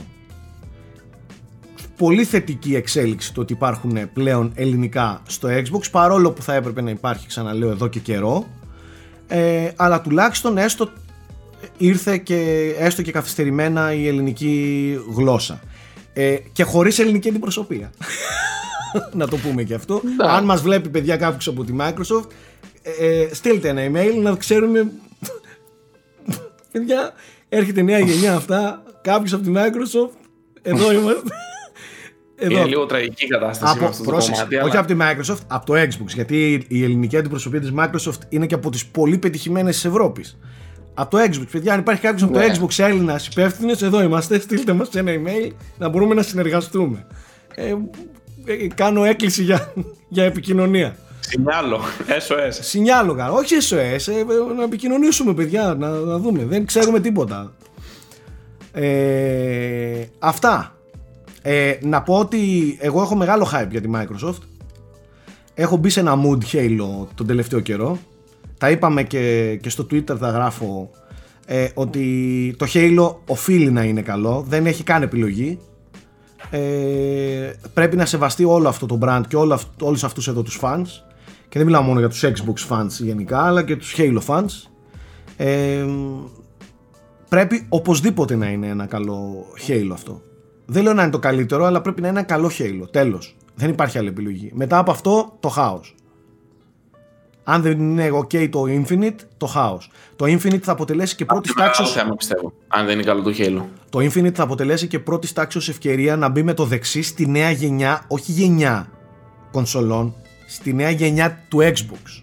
Σαν, σαν, γιατί εγώ νομίζω ότι τώρα θα αρχίσουμε να βλέπουμε τον Phil Spencer και όλο αυτό που έχει οραματιστεί. Το Xbox One είναι κάτι το οποίο προσπάθησες τα τελευταία χρόνια να το σώσει, όχι να το, να το προχωρήσει. Ο Phil Spencer έσωσε λίγο την τραγωδία του, πες του, του Don Matrick. Don Δηλαδή ε, ε, τα σπασμένα προσπάθησε να κολλήσει. Δεν κολλιέται το, το Xbox εύκολα το, το, το, το, κατάφερε όμως. Εγώ νομίζω ότι τώρα θα ξεκινήσει η, η, νέα, η νέα ιδέα που έχει στο μυαλό του ο Spencer και το κομμάτι του, του Xbox. Με τις εξαγορές, με τα στούντιο, με, με, με, όλα αυτά. Με την, με την, με τη νέα κατεύθυνση προς τους gamers. Προς το gaming, το, το, το παραδοσιακό απλό gaming. Ε... Μιλώντας για εξαγορές εντωμεταξύ, ε, μέσα στην εβδομάδα αυτή προέκυψε ότι η Microsoft ενδιαφέρεται για τη Warner Bros. Τώρα κάποιοι εκ των έσω λένε ότι όντως ενδιαφέρεται, άλλοι λένε ότι αυτή η πληροφορία διέρευσε επίτηδες. Γιατί ξέρεις, όταν βάζουν στη συζήτηση μια τέτοια μεγάλη εταιρεία, οι άλλες που ενδιαφέρονται όντως ε, τρέχουν λίγο πιο πανικόβλητες να κάνουν κάτι. Γιατί η Microsoft είναι το μεγάλο ψάρι, πώς το πω, με, με τα λεφτά που έχει, 1,5-3. Ε, έκανε και ο Spencer κάποιες δηλώσεις ότι δεν μας έχει κάνει νόημα ε, ο Σάτια Ναντέλα από πάνω ότι παιδιά ερεμήστε λίγο με τις εξαγορές και ότι απλά ψάχνουμε να βρούμε το, την κατάλληλη ευκαιρία για να πάρουμε κάποιο στούντιο σαν να άφηνε το υπονοούμενο ότι θα ξαναγίνει κάποια αγορά. Τώρα, το αν θα σκάσουν 4 δισεκατομμύρια για τη Warner Bros. εγώ το αμφιβάλλω λίγο αυτό. Γιατί υπάρχει και πάρα πάρα πολύ προσωπικό που θα πάει χαμένο. Γιατί η Warner Bros. είναι publisher και publisher είναι και η Microsoft. Όλα αυτά τα άτομα θα τα πωλήσουν για να κρατήσουν δηλαδή 3-4 στούντιο. Δεν νομίζω ότι θα συμβεί κάτι τέτοιο, αλλά ίσως κάποιο μικρότερο στούντιο να το πάρουν. Μπορεί να γίνει και κάποιος διακανονισμό άλλος, δεν ξέρεις. Μπορεί να πάρουν, ξέρω εγώ, δύο στούντιο. Να πάρουν την Netherrealm και την ε, Rocksteady, ξέρω εγώ. Τι να σου πω. Ε, αυτά τα δύο είναι που έχει πολύ δυνατά η Warner Bros. Και για τη Sony ακούστηκε όμως για εξαγορές. Ε, ήθελε να πάρει την Leiu, η οποία είναι μια κινέζικη εταιρεία που έχει όμως γνωστά στούντιο. Είναι η Certain Affinity νομίζω μέσα. Ε, είναι η Digital Extremes, η οποία είναι η δημιουργή του Warframe. Ε, εν τέλει, έγινε μεγάλο παιχνίδι φαίν... τελικά. Ναι, εν τέλει φαίνεται να μπει και η Tencent στη συζήτηση και λέει τώρα κάνουν αποκλειστικά με την Tencent για λίγο καιρό διαπραγματεύσεις να δουν αν θα την πάρει η Tencent. Τώρα δεν ξέρουμε τι θα γίνει. Αλλά δεν, αυτό που, ε, που κάνω εγώ πρόβλεψη είναι ότι θα πάρει και τη Warner και τη λέει η Tencent. η Tencent, εντάξει. Παιδιά, ρίχνουν άπειρο χρήμα οι Κινέζοι. Η Sony έκανε μια άλλη κίνηση στρατηγική. Αγόρασε μερίδια από την Epic. Μικρό μεν, αλλά δείχνει και τους δεσμούς που έχουν 250 εκατομμύρια. Και είναι αρκετά σημαντικό. Κατέχει το 1,5% της Epic πλέον. Είναι minority stake, αλλά ναι. έχει και ένα λόγο, πώς το πω, μέσα στην Epic Games πλέον. Είναι ναι. 250 εκατομμύρια, 230. 250 εκατομμύρια. Ναι. Η, εν τω μεταξύ, η Epic πριν από λίγα χρόνια με 250 εκατομμύρια την αγόραζες. Και τώρα με το Fortnite έχουν αξία 15 δις. Δεν υπάρχουν. Τεράστιοι. Και έτσι, και δεν είναι άντε πες Ubisoft ξέρω εγώ που βγάζει 40 παιχνίδια, έχει το Fortnite αυτή τη στιγμή. Δεν υπάρχει, είναι γίγαντας η Epic. Παρακάτω, Θέμη. Και τελευταίο, θέλω τη γνώμη σας ως συλλέκτες για τα κουτάκια του PS5, τα οποία αποκαλύφθηκαν επίσημα. Θα αφήσω, το, θα αφήσω το Nike να μιλήσει. Και το Xbox είδαμε, αλλά τα οποία δεν αλλάζουν. Ναι, ένα τσίρκο εκεί πέρα γίνεται. Έχουν βάλει αυτοκόλλητα, στάμπες, τα έχουν κάνει. Εγώ πιστεύω θα βάλουν και λογότυπο του Spencer πάνω πλέον. Approved. υπογραφή. Approved. Approved by Phil. Ούτε καν Spencer. 4K λογότυπο, HDR λογότυπο, ε, Smart Delivery λογότυπο. Τα έχουν γανίξει όλα. Αυτοκολλητάκια και στάμπες παντού. Ναι. Εντάξει, αυτό που προκύπτει από τη Microsoft είναι ότι πλέον το λογίζουν ως πλατφόρμα, λέει μόνο Xbox πάνω, στο πράσινο πλαίσιο τέλος πάντων και από κάτω λέει πού μπορείς να τα παίξεις. Xbox One X, Xbox One, Optimized for Series κτλ. PlayStation 4, Wii, Wii, Wii U, όλα αυτά τα έχει. όπου, μπορεί, όπου υπάρχει μοχλός και μπρίζα. Δίπλα από το Series X υπάρχει ένα κενό βέβαια εκεί στη Λεζαντούλα που χωράει άμα, άμα πάρεις το, και το βάλεις δίπλα Έλα βρε, έλα βρε τα, τα, τα fanboys πέσαν τώρα και αρχίσανε και κάνανε τις τέτοιες. Εντάξει ηρεμήστε. Χωράει έτσι και χωράει εκείνο χωράει, χωράει το ένα άλλο. που ξυριζές είδατε, είδατε ένα κόψιμο στο φρύδι του, του παιδιού στο Far Cry 6 ο Βάσης είναι επειδή είχε το ίδια, την ίδια ουλή Είμαστε συνωμοσιολόγοι ρε φίλε ηρεμήστε βρε, ηρεμήστε βρε. Χαλαρώστε Λοιπόν, ε, είπαμε, ο Nike, ο Nike όντας ο απόλυτος, ο απόλυτος σχολιαστής και είναι ικανός δηλαδή να, να βάλει φωτιά σε κάτι που δεν του κάθεται καλά ο Συντιακά, θέλω να μας μιλήσει για τα άσχημα εξώφυλλα του PlayStation 5. Κοίταξε, δεν θα τα λέγα άσχημα, απλά η φάση είναι... Δηλαδή καθόμουν να σκεφτόμουν δεν μ' αρέσει, αλλά πώς θα το έκανα και δεν κατέληξα. Και η φαση είναι ότι εντάξει, σε ένα χρόνο, σε ένα χρόνο που θα το έχουμε ήδη, θα το βλέπουμε μισό χρόνο, θα το έχουμε συνηθίσει. Ε, εντάξει, με το, με το Spider-Man που ήταν μαύρο και ήταν άσπρο, δεν είμαι φαν τόσο του άσπρου εγώ. Άσπρο πλαίσιο, άσπρη. Αλλά εντάξει. Ε, λεπτομέρειες. Πάντως κάτι Photoshop που έπαιξαν μετά, δεν ξέρω αν τα βρει ο Θέμης και τα βάλει τώρα να παίξουν. Κάτι Photoshop που δείχνουν τα ίδια εξώφυλλα χωρίς την μπλε θήκη αλλά διάφανη ε, ή ναι. λευκή. Ναι. Βγήκαν, βγήκαν πολύ πιο όμορφα. Αυτή η τριχρωμία που βέβαια ταιριάζει με την ναι, τριχρωμία ναι, της κονσόλας αλλά κάτι δεν κάθεται ωραία στο μάτι ρε παιδί μου. Σαν, σαν, σαν, σαν Blu-ray HD DVD τέτοιο στυλ μου μοιάζει εμένα. Σαν πήγαν δισκάκια που περίσσεψαν από το 4 και να τα έντυσαν αλλιώς. Ναι, έτσι αυτό, κάπως ε, έτσι. Ναι, επειδή η Sony θέλει να, να διατηρήσει κάποια, κάποιο σύνδεσμο με την οικογένεια PlayStation, ότι με τη, το compatibility κάτι, δηλαδή θυμηθείτε, ήταν και του PSV ήταν μπλε, ε, του PS4 είναι μπλε διαφανή, οπότε το μπλε το στοιχείο θέλανε να το κρατήσουν, αλλά και κάπως να το διαφοροποιήσουν. Ε, δείξανε και μια άσπρη κονσόλα κυρίως. Ε, σου κοτσάρανε και έναν άσπρο πλαίσιο εκεί, στη θέση του μπλε. Εντάξει. Ε, ας βγαίνουνε, το σημαντικό είναι ας βγαίνουνε.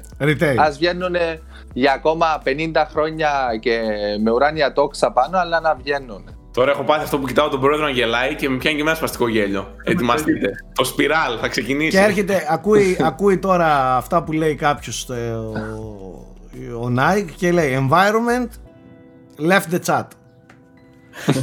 Κατάλαβες. Planet Earth left the chat. Μιλάει ο Nike και κάποιος, και κάποιος εκεί προς, το, τα... προς τον Αμαζόνιο αναστενάζει. τα κουτιά. Αγοράζουμε τα πλαστικά κουτιά και τα έχουμε. Δεν τα πετάμε. Κανονικά πρέπει να πάμε και εγώ και εσύ να τα ανακυκλώσουμε όλα. Δεν τα ανακυκλώνουμε, ε, τα έχουμε. αν δεν κάνω λάθος, Γιώργο, πρόσφατα είχα δει ένα άρθρο. Δυστυχώς το οικολογικό αποτύπωμα όλων των εταιριών αυτών είναι πολύ χάλια. Ε, ναι, και Sony και. Δεν ξέρω αν αυτά είναι τα πλαστικά τώρα για τα δισκάκια κτλ. Αλλά χρήζει μεγάλης βελτίωσης η εικόνα τους, η οικολογική. Τώρα δεν ξέρω τι γίνεται ακριβώς. Εντάξει. Ε, λέτε, λέτε, α, ερώτηση. Τι προτιμάνε, πλαστικά κουτιά ή να πάμε πίσω στις εποχές Nintendo, Super Nintendo με χάρτινα κουτιά. Ναι, μετά ο Αμαζόνος ήδη αναστέναξε μόνο που το πες, ρε. με ανακυκλώσιμο χαρτί, ρε. Ναι, ναι. Ε, κοίτα, χάρτινος θα ήταν καλύτερο, αλλά πιστεύω είναι πιο δύσκολο σε θέματα μεταφοράς, κατασκευής. Δηλαδή πιο εύκολα σπάει το χαρτί, κατάλαβες; Πάντως, ναι. για να λέμε και, και του στραβού το δίκιο, ε, το θέμα το οικολογικό το προσπερνάμε πολλές φορές, αλλά είναι σημαντικό.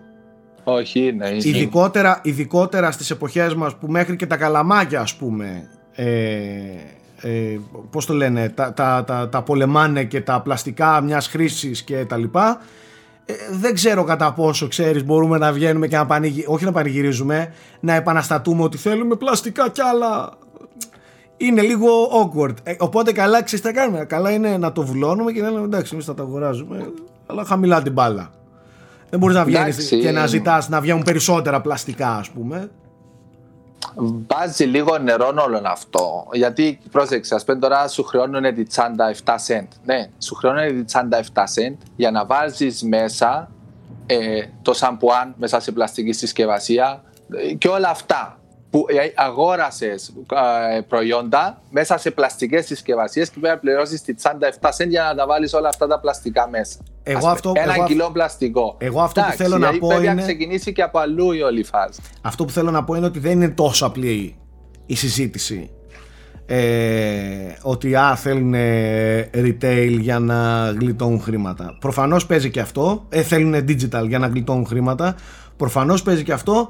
Αλλά νομίζω ότι δέχονται πολλή πίεση από τις, και από πολλές ε, οργανώσεις, από πολλές κυβερνήσεις, από οδηγίες Ευρωπαϊκής Ένωσης, ε, παγκόσμιους οργανισμούς, περί οικολογικού αποτυπώματος που λέει και ο Γιώργος και τα λοιπά. Δεν είναι τόσο απλό.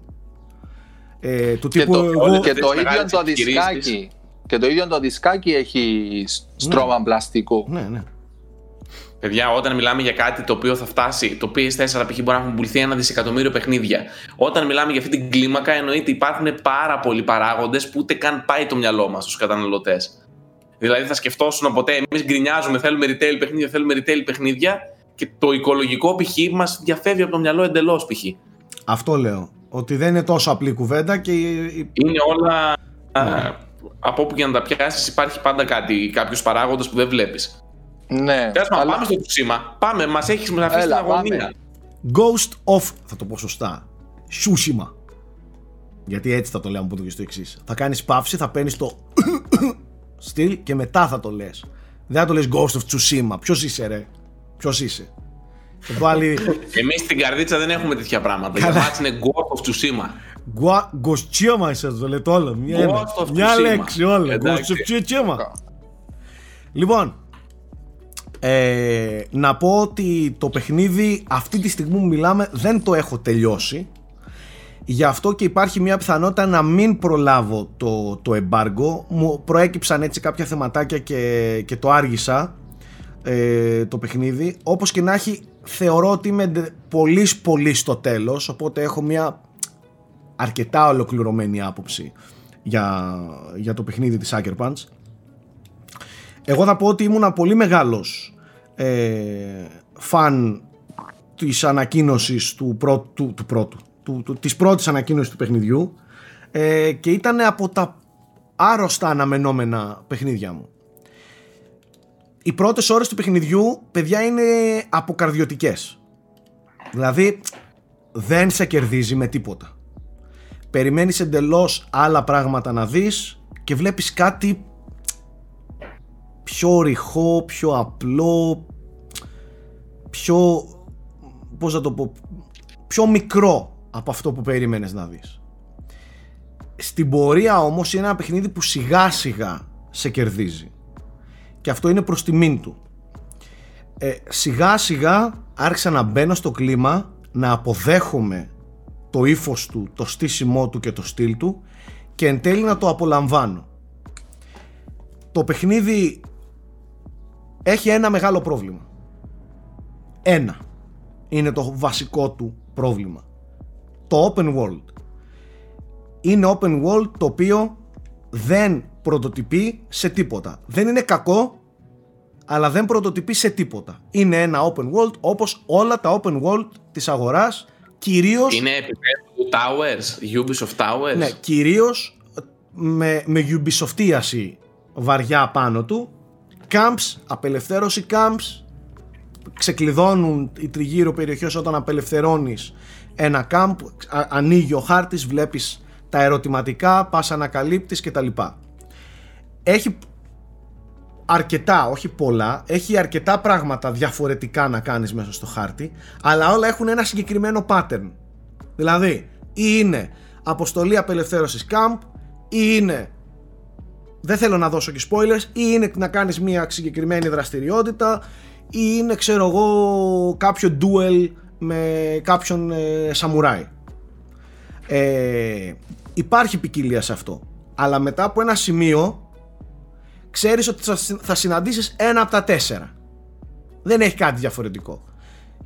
Ή θα πάει να απελευθερώσεις να, να σκοτώσεις όλους τους, τους εχθρούς ενός καμπ ή θα πάει να ελευθερώσεις ανθρώπους που, που τους έχουν πιάσει ε, ομήρους ε, τα shrines που είδαμε στο trailer για skills και ξέρω εγώ ή έχει, έχει, έχει ποικιλία. Οι, οι completionist θα το απολαύσουν πολύ. Ε, και επειδή πρέπει να είμαι ειλικρινής εγώ αν και δεν μου αρέσουν εν έτη 2020 να παίζω ξανά τα ίδια και τα ίδια μπήκα στο τρυπάκι και γι' αυτό και καθυστέρησα πολύ το review μπήκα στο τρυπάκι να πηγαίνω να ανοίγω όλα τα ερωτηματικά του χάρτη που σημαίνει ότι τουλάχιστον σε αυτό κάνει καλά τη δουλειά του. Μπορεί να είναι κοινότοπο, αλλά τουλάχιστον τα απολαμβάνεις. Καταλαβες; Και για να μπήκα εγώ στο τρυπάκι να τα κάνω όλα στο χάρτη, δεν θέλω να βλέπω, δεν θέλω να πιστεύω τι θα κάνει ο Nike σε ένα τέτοιο παιχνίδι. Εντάξει. Εσύ... είναι ο παράγοντας που σε έκανε να το κάνεις αυτό, Είχε ο φαρμόλουτρο είναι, είναι, Θα σας μιλήσω για τον κόσμο. Είναι, ε, είναι απολαυστικά. Το gameplay του ακόμα και τα camps που απελευθερώνεις, θες να πας να σφάξεις, ρε παιδί μου. Κατάλαβες, είναι απολαυστικό.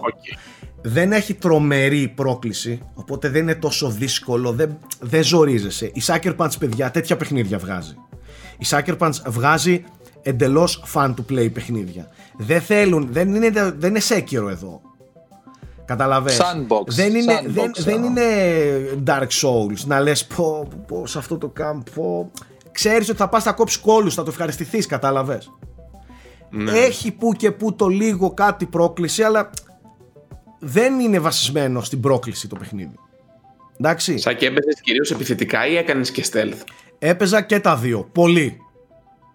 Για έπαιζα... λίγο για το stealth. Έπαιζα και τα δύο. Λοιπόν, το stealth η AI δεν είναι καλή. Μου τη χάλασε για παράδειγμα το γεγονός ότι όλοι οι εχθροί έχουν πλάτη γυρισμένη, ρε παιδί μου. Καταλαβες. Okay, ε, ναι. Όπου κι αν πας, όλοι με κάτι ασχολούνται και έχουν γυρισμένη την πλάτη. Ελάχιστα θα δεις. ναι, του τύπου σαν να, ναι, σαν να λέει. Μέρα νύχτα, το ίδιο. Μέρα νύχτα, ελάχιστα θα δεις να, σε, να, να είναι κάποιος μπροστά σου. Όλος είναι έτοιμος στημένος για assassination. Κατάλαβε. Ε, στρωμένα όλα δίπλα σου. Όλοι έχουν πλάτη μεταξύ τους. Σκοτώνεις τον έναν με βέλη σκοτώνεις τον άλλον με assassination, με τον άλλον με το. Πώς το λένε αυτό, το, το μπαμπού που φτύνει τα. τα, Α, το, τα, το καλάμι. Τα, τα, βελάκια, το καλάμι, μπράβο. Ε, αυτό ας πούμε δεν το λες stealth. Ε, στημένο stealth καλό. Είχε κανένα δυο camps λίγο δύσκολα στο main, main ε, quest που ήταν λίγο δύσκολα όχι κανένα δύο ένα θυμάμαι εγώ που ζορίστηκα πολύ που δεν έπρεπε να κάνεις alarm. Ε, αυτό το ευχαριστήθηκα σαν stealth. Έπρεπε να δουλέψω πολύ το stealth να χρησιμοποιήσω όλα μου τα stealth εργαλεία που έχω. Αυτό δούλεψε αλλά το είδα μία φορά. Δεν το είδα έχει, έχει επιλογές δυσκολίας που μπορεί να καθορίσουν έχει, και το έχει επιλογές τις πλάτες τις γυρισμένες. Ναι. δεν ξέρω, δεν ξέρω αν, αν η δυσκολία αλλάζει τη, τη, τη στροφή του χαρακτήρα και σε βλέπει Επίσης, ένα πράγμα άλλο που με χάλασε στο stealth κομμάτι, σου δίνει ρε φίλε 5-6 δευτερόλεπτα μέχρι να συνειδητοποιήσει ο άλλος. Δηλαδή, ακόμα και μέρα μπροστά του να περάσεις, είναι μια μπάρα που γεμίζει όπως τα Assassins. Πού άλλο το έχουμε δει; Καταλαβες; Ε, σε πολλά παιχνίδια. Είναι ναι, ναι. Μια, μια μπάρα που γεμίζει μέχρι να γίνει κίτρινη και κόκκινη για να σε δει. Ε, αυτό. Mm. Ε, ο άλλος είναι μέρα. Είναι μέρα. Είσαι στα 5 μέτρα. Σε βλέπει. Ε, δεν θέλει ρε μαλάκα 5 δευτερόλεπτα για να συνειδητοποιήσει ότι κάτι έχει μπροστά. Σε είδε. Άλλο να είναι νύχτα, άλλο να είναι από απόσταση. Αλλά περνάς εντελώς από μπροστά του και θέλεις 5 δευτερόλεπτα για να σε συνειδητοποιήσει ότι κάτι είδε. Ούτε καν να γυρίσει ε, να πει τι συμβαίνει. Ξέρω εγώ τι είδα. στο normal, ε. Όχι, normal. Στο normal. Εγώ μιλάω πάντα για το normal. Τώρα το αν αυτό το πράγμα είναι. Όχι, για normal είναι απογοητευτικό ε, βέβαια. αυτό τώρα. Ε, βέβαια. Ε, βέβαια. Ε, αυτά στο παιχνίδι δεν λειτουργούν. Δηλαδή υπάρχουν απλά για να υπάρχουν. Είναι, είναι, είναι επιφανειακό, είναι, είναι πολύ απλοποιημένο σαν παιχνίδι. Και το stealth κομμάτι του και, ε, και το, το, open world κομμάτι του. Οι εχθροί έχουν levels, έχεις και εσύ levels, είναι σαν το Assassin's Creed levels ή όχι. Δεν, είναι, δεν είναι με levels, αλλά καταλαβαίνεις από τις ενδυμασίες και ανάλογα με το πόσο οργανωμένο είναι το camp που θα επιτεθείς ε, σε τι επίπεδο βρίσκονται.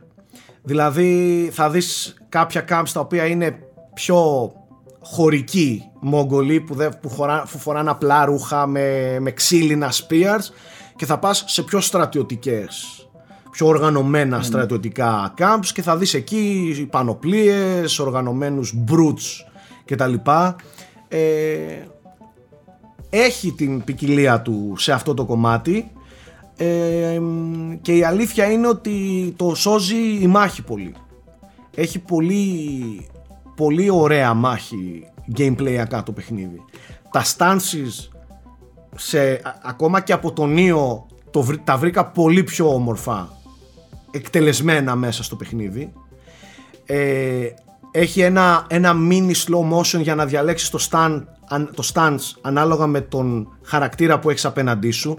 Θέλεις άλλο stance για κάποιους που κρατάνε ασπίδα άλλο stance για κάποιους που έχεις spear και άλλο stance ξέρω εγώ για, τους, ε, για αυτούς με ένα απλό σπαθί ή dual sword κτλ. Ε, τα stance δεν είναι εξ αρχής κλειδωμένα σιγά σιγά τα ξεκλειδώνεις οπότε σιγά σιγά νιώθεις ότι εκπαιδεύεις τον, τον εσένα σαν σαμουράι ε, σε μία μάχη αυτό το αγάπησα στο παιχνίδι. Και είναι πολύ όμορφο να έχεις μία μάχη με 10 εχθρούς 10 διαφορετικούς αντιπάλους μπροστά σου. Ο ένας να θέλει το χ stance, ο άλλος το, το ψ stance, ο άλλος το α stance και εκεί την ώρα γίνεται μία ζήμωση και από, από τη δικιά σου την πλευρά να, να πρέπει να, να δουλέψει την τακτική σου και την ταχύτητά σου να τα αλλάζεις και να ανταπεξέλθεις στο, ε, στο, στο, στην κάθε πρόκληση που συναντάς. Ε, αυτό δουλεύει πάρα πολύ ωραία. Έχει ενώ στην αρχή λίγο μου φάνηκε παράξενη έχει φανταστική μάχη το παιχνίδι. Δηλαδή τα σπαθιά να κόβουν τα κρέατα και να χτυπάνε μεταξύ τους. Και, και πλέον δεν έχει lock δεν υπάρχει lock χαρακτήρα δεν στο έχει lock. Σαν και τα animations που τα φοβόμασταν. Περίμενε, περίμενε να τελειώσω με αυτό. Ε, δεν έχει lock, δουλεύει ψιλοχήμα. Έχει σαν Κα... αόρατο lock. Κατάλαβες, αν ξεκινήσεις να βαράς προς εκεί θα βαράει αυτόν. Θες να βαρέσεις τον από πίσω, θα γυρίσεις το χαρακτήρα, θα αρχίσεις να βαράς προς τα εκεί. Δεν είναι mm. hack and slash με αυτήν την έννοια του τύπου duck duck duck, duck duck duck από εδώ πίσω δεξιά αριστερά είναι λίγο πιο στιβαρό και είναι σου λέω σαν να έχεις ένα όρατο lock κάνει λίγο ψιλοαόρατα ψιλοαθόρυβα το lock στο χαρακτήρα στην αρχή δουλεύει τρελά λες τι κάνω τα έχεις χαμένα Κάπου είναι το lock. Με ποιον θα βαράω τώρα. Πού θα βαράω, έτσι, χήμα στον αέρα.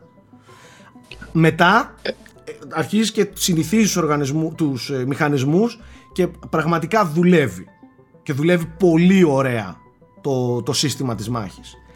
Και, και παιδιά, εγώ θεωρώ πραγματικά το πιο πορωτικό κομμάτι του παιχνιδιού αυτά τα duels με, τους, με άλλους σαμουράι και το, το, το στήσιμο, το κινηματογραφικό στήσιμο των σαμουράι να βγαίνει το, το κατάνα από μέσα ε, από τη θήκη του έχει ένα πολύ ωραίο στήσιμο σαμουράι πάνω του δεν είναι απλά σπαθιά έτσι να βαράς μεταξύ τους. Μπαίνεις πολύ στο κλίμα του, του σαμουράι. Αυτό στο παιχνίδι είναι απολαυστικότατο. Και, και για να τελειώσω και αφήνω εσάς να κάνετε τις ερωτήσεις σας και αν υπάρχει κάτι το οποίο το παιχνίδι του ανεβάζει 10 σκαλιά πάνω είναι το setting του και το, η κινηματογραφική aka Kurosawa υπόστασή του. Είναι το ένα από τα ομορφότερα παιχνίδια που έχω δει να εξελίσσονται μπροστά μου. Τα κάδρα, τα κινηματογραφικά κάδρα που συναντάς όχι σε, σε, σε, σε cutscenes και τα λοιπά, σε real gameplay τα κάδρα που βλέπεις μπροστά σου ε, είναι μια εμπειρία από μόνα τους δηλαδή αυτά που συνάντησα ε, που είδαν τα μάτια μου δεν μπορούσα να το πιστέψω και αυτό το κομμάτι στις πρώτες ώρες δεν, δεν δείχνεται και έχει πολύ απογοητευτικές τρει-τέσσερι πρώτες ώρες το παιχνίδι. Ακόμα και τα κάδρα δεν ανοίγουν αμέσως. Ακόμα και οι, οι τοποθεσίες, τα μέρη, η κινηματογραφικότητα του πράγματος αργεί να πάρει μπρος. Μετά αρχίζει και εξελίσσεται και φτάνει σε ένα επίπεδο που λες εντάξει. Να σημειώσω ότι δεν είναι επηρεασμένο ή εμπνευσμένο από τον Κουροσάβα και τον κινηματογράφο τον Ιαπωνικό του 50 είναι βασισμένο στον Κουροσάβα. Βασισμένο σε αυτήν την υπόσταση σαμουράι. Δηλαδή, να το θέσω απλά, δεν είναι σαμουράι ρεαλιστικός όπως ήταν τότε στη φεουδαρχική Ιαπωνία. Είναι σαμουράι όπως τους γνωρίσαμε εμείς στο... στις ταινίες του Κουροσάβα και αυτών των μεγάλων σκηνοθετών αλλά με βάση τον Κουροσάβα. Ε, είναι όλο το στήσιμο είναι κινηματογραφικό. Τα πλάνα, οι, οι λήψεις, οι κάμερες, η σκηνοθεσία, τα κάδρα σου κάτω από καταράκτες, μέσα σε φύλλα, μέσα σε τουλίπες. Ε, όλο το στήσιμο είναι εντελώς βασισμένο πάνω σε, σαν να βλέπεις ταινία εκείνης της εποχής.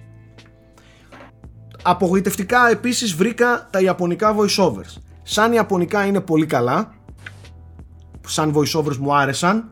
Επειδή όμως έχει καλό lip sync αγγλικό και οι χαρακτήρες μιλάνε αγγλικά το στόμα είναι σαν να βλέπω σαπουνόπερα κουνιούνται, κουνιούνται αγγλικά τα χίλια ακούγονται ιαπωνικά οι φωνές και φταίει το ότι έχει καλό lip sync στα αγγλικά καταλαβες; Ε, δηλαδή λέει ο χαρακτήρας let's go και το στόμα κάνει όλη την κίνηση. Let's go και ακούγεται καταλαβες αυτό λίγο με ξενέρωσε. Και γι' αυτό η αλήθεια είναι ότι έβγαλα τα Ιαπωνικά, αν και ξεκίνησα με Ιαπωνικά voiceovers. Με τη μία δηλαδή δεν ήθελα να ακούσω αγγλικά, αλλά μόλις συνειδητοποίησα ότι, ότι βλέπω σαπουνόπερα, ε, μου μπήκε στο μυαλό και, και, και τα άλλαξα. Ε, δεν είναι πάντως άσχημα τα Ιαπωνικά, είναι καλά voiceovers, δεν είναι ψεύτικα. Και η μίξη του ήχου είναι καλή, όλα είναι καλά. Ε, ερωτήσεις. Σενάριο, χαρακτήρες, κρατάνε. Λοιπόν, σενάριο, σενάριο. Το σενάριο δεν είναι κάποιο. Καταρχάς, δεν έχω δει το τέλος. Που σημαίνει ότι δεν έχω 100% ολοκληρωμένη άποψη πάνω στο σενάριο. Έχω δει από ό,τι έχω καταλάβει τα δυόμιση από τα τρία acts. Μου μένουν, εκτός αν έχει και κανένα κρυμμένο τέταρτο, δεν ξέρω. Ε, και, και νομίζω ότι το τελειώνω και τελικά δεν το τελειώνω. Έτσι μου έχει δώσει την αίσθηση στο παιχνίδι ότι τελειώνει και γιατί έτσι έτσι έχει, έχω καλύψει το νησί ολόκληρο. Καταλαβες. Γι' αυτό και θεωρώ ότι το παιχνίδι το τελειώνω. Αν υπάρχει καμιά έκπληξη και έχω άλλο τόσο, καήκαμε. Ε, θα αργήσει το ίδιο. Α, να, να πας Μογγολία. ναι, ναι, ναι, δεν ξέρω αν κρύβεται καμιά τέτοια έκπληξη, οπότε ό,τι λέω με επιφύλαξη πάντα. Τώρα, σεναριακά, εν τέλει, και αυτό αργεί πολύ, δεν βλέπεις κάτι. Βλέπεις μια ιστορία οικογενειακή που έχει ως βάση την, την, ε, την, την, την τιμιότητα και, και την τιμή, το, το honor που λένε συνέχεια οι σαμουράι και οι εκείνοι της εποχής. Ε, είχε όμως κάποιες έτσι ωραίες ε, στιγμές. Έχει ενδιαφέρουσα εξέλιξη. Έχει ανατροπές. Έχει προδοσία. Έχει εκδίκηση είναι μια κλασική ιαπωνική ιστορία με φεδουαρ... από την ε, φεδουαρχη... φεδουδαρχική εποχή ε, δεν είναι άσχημο το σενάριο και οι χαρακτήρες είναι ενδιαφέροντες ε, Πρωταγωνιστής συνδέεσαι ή συνδέεσαι, συνδέεσαι, συνδέεσαι. Δηλαδή ε, με, έπιασα τον εαυτό μου ενώ, ενώ ήμουν τις πρώτες ώρες αρκετά αδιάφορος. Έπιασα να, να, να συναισθάνομαι πράγματα μαζί του γιατί υπάρχει μια σύγκρουση τέλος πάντων με κάποιους χαρακτήρες. Και ήμουνα σε φάση ναι ρε φίλε έχει δίκιο αυτός δηλαδή ένιωσα τον εαυτό μου να συμμετέχει στις αποφάσεις και στο στήσιμο. Ε, σε αυτά είναι, είναι ok και σεναριακά δηλαδή είναι ok το παιχνίδι Μάλιστα, για τα animation Σάκη που μας είχαν φανεί λίγο περίεργα σε, στα gameplay. Τα animations, ε, αν το δεις σαν super super ρεαλιστικό παιχνίδι, θα έχεις παράπονα. Εάν το δεις όμως σαν παιχνίδι της Sucker Punch, το οποίο επενδύει περισσότερο στο, στο gameplay, ε, νομίζω ότι το εξυπηρετεί να είναι λίγο, λίγο πιο arcade, λίγο πιο γρήγορο αλλά δεν είναι Βαλχάλα. Καταλαβες; είναι, είναι πιο βαρύ, πιο ρεαλιστικό από το Βαλχάλα. Καταλαβες; Κόμπλε, κόμπλε. Ε, στην αρχή όλα φαίνονται παράξενα ξαναλέω παιδιά. Θα σας φανεί λίγο, λίγο θα το πω με πολύ βαριά καρδιά, λίγο cringe. Αλλά μετά το παιχνίδι αρχίζει και σε, και σε ανταμείβει, δηλαδή ε, σε πληρώνει, πώς να το πω. Μετά όμως, αργεί να πάρει καλά μπρος μέσα σου να το απολαύσεις αλλά εν τέλει το απολαμβάνεις πάρα πολύ. Άλλες ερωτήσεις υπάρχουν, ναι. Εγώ έχω αρκετές. Ε, πες μου, Σάκη, είπες στις 3 ώρες περίπου έγινε το κλικ.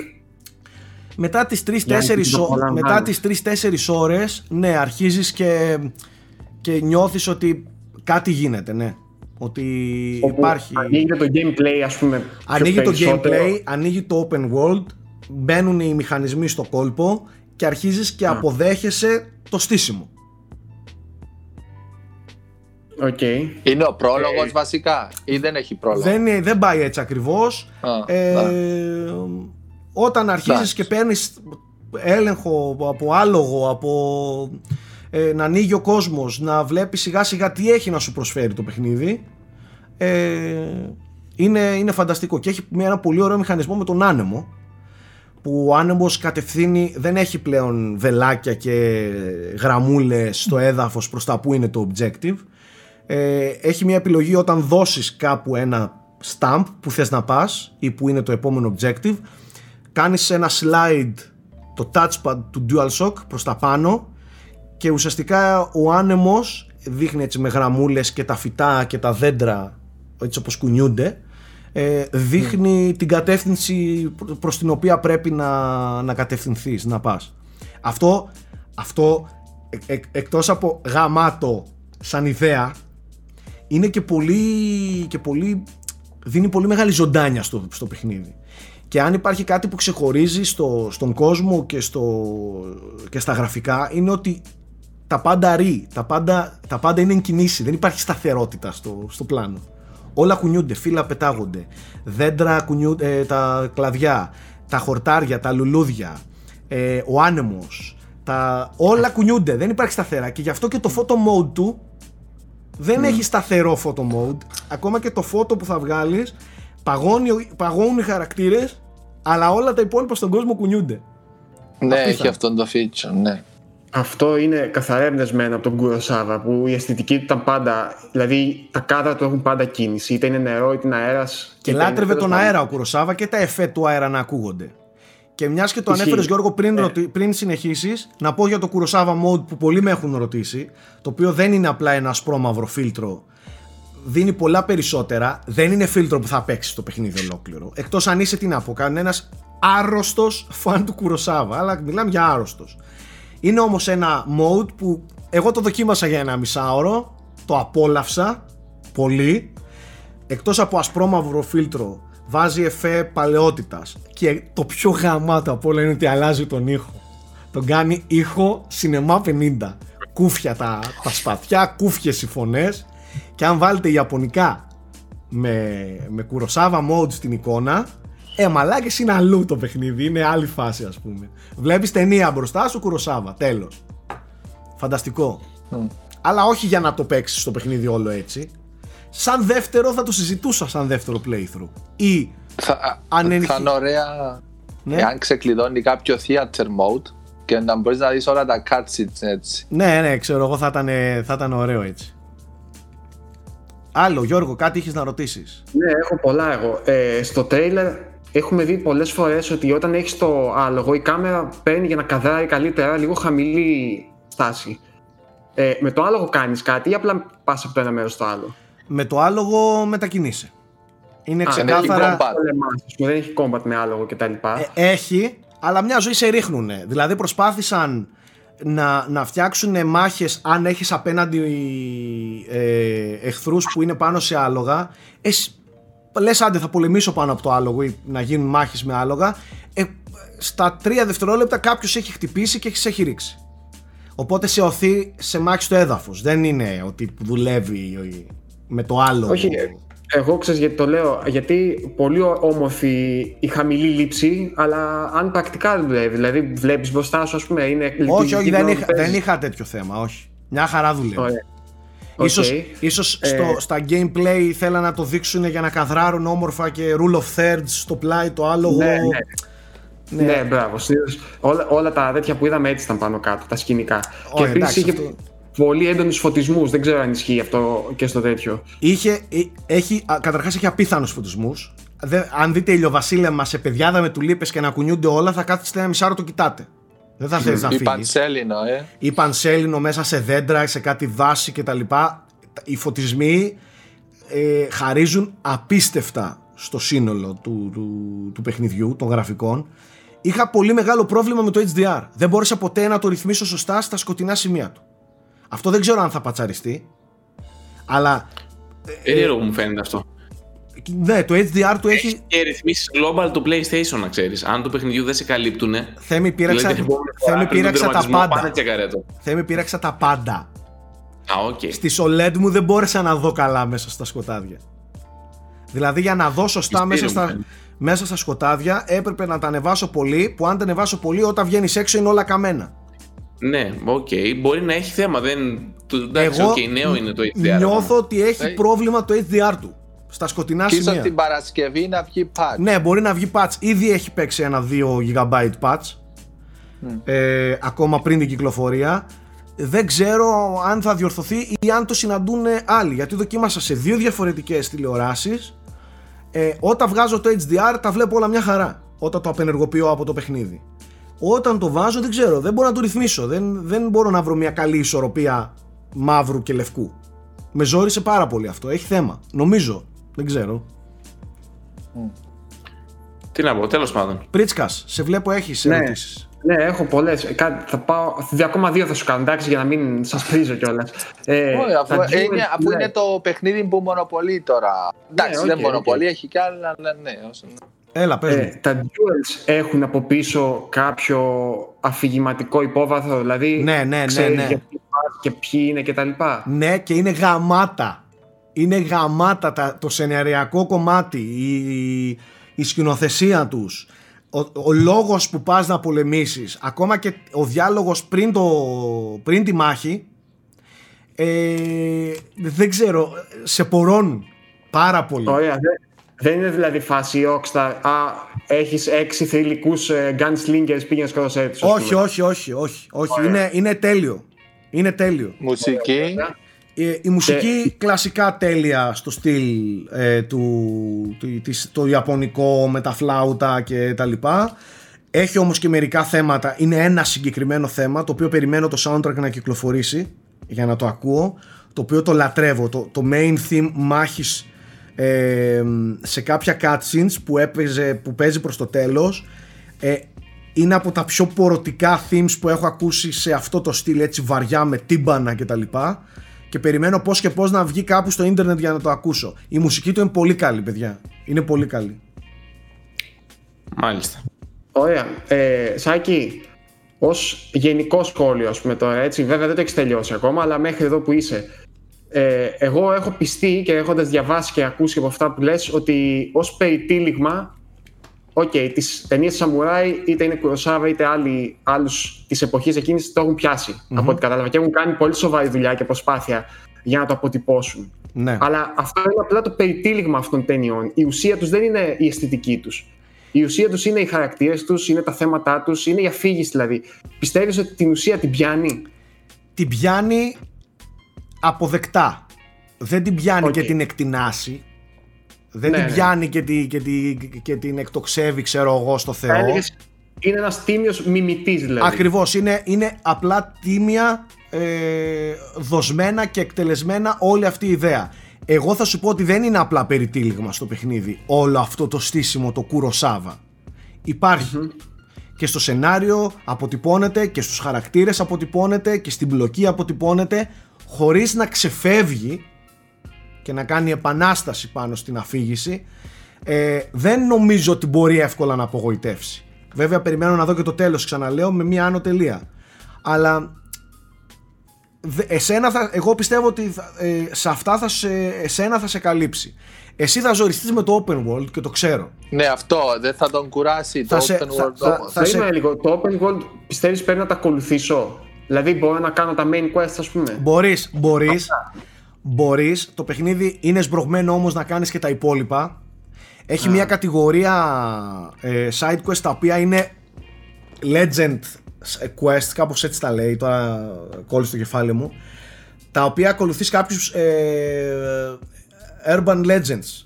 Ε, πες το αστικούς ah, θρύλους, πώς να το πω. Αστικούς μύθους. Ναι. Αστικούς μύθους ε, μέσα στο παιχνίδι για κάποιον ε, σαμουράι ο οποίος ξέρω εγώ ζει στο κάτω από τον καταράχτη. αυτά. Ναι. Έχει κάτι που ξέχασα να πω. Έχει πολύ έντονο το detective στοιχείο. Πας και ανακαλύπτεις και ψάχνεις και τα λοιπά. Είναι ίδιο στημένο με το Witcher. Ακολουθείς ε, ε, αποτυπώματα.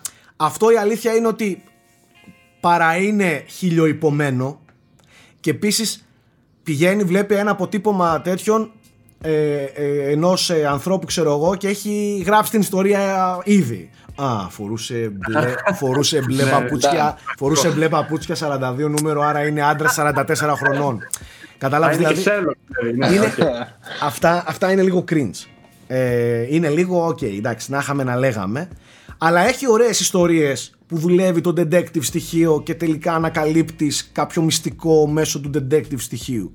Θέλω να πω ότι το παιχνίδι και, και εδώ είναι για να βάλω και κάποια στιγμή μια τελεία ε, γιατί θα κάνω και ένα review κάποια στιγμή ε, θέλω να πω ότι το παιχνίδι έχει είναι, είναι σαφέστατα επηρεασμένο από πολλά παιχνίδια και βασικό παιχνίδι είναι τα Assassin's Creed κακά τα ψέματα.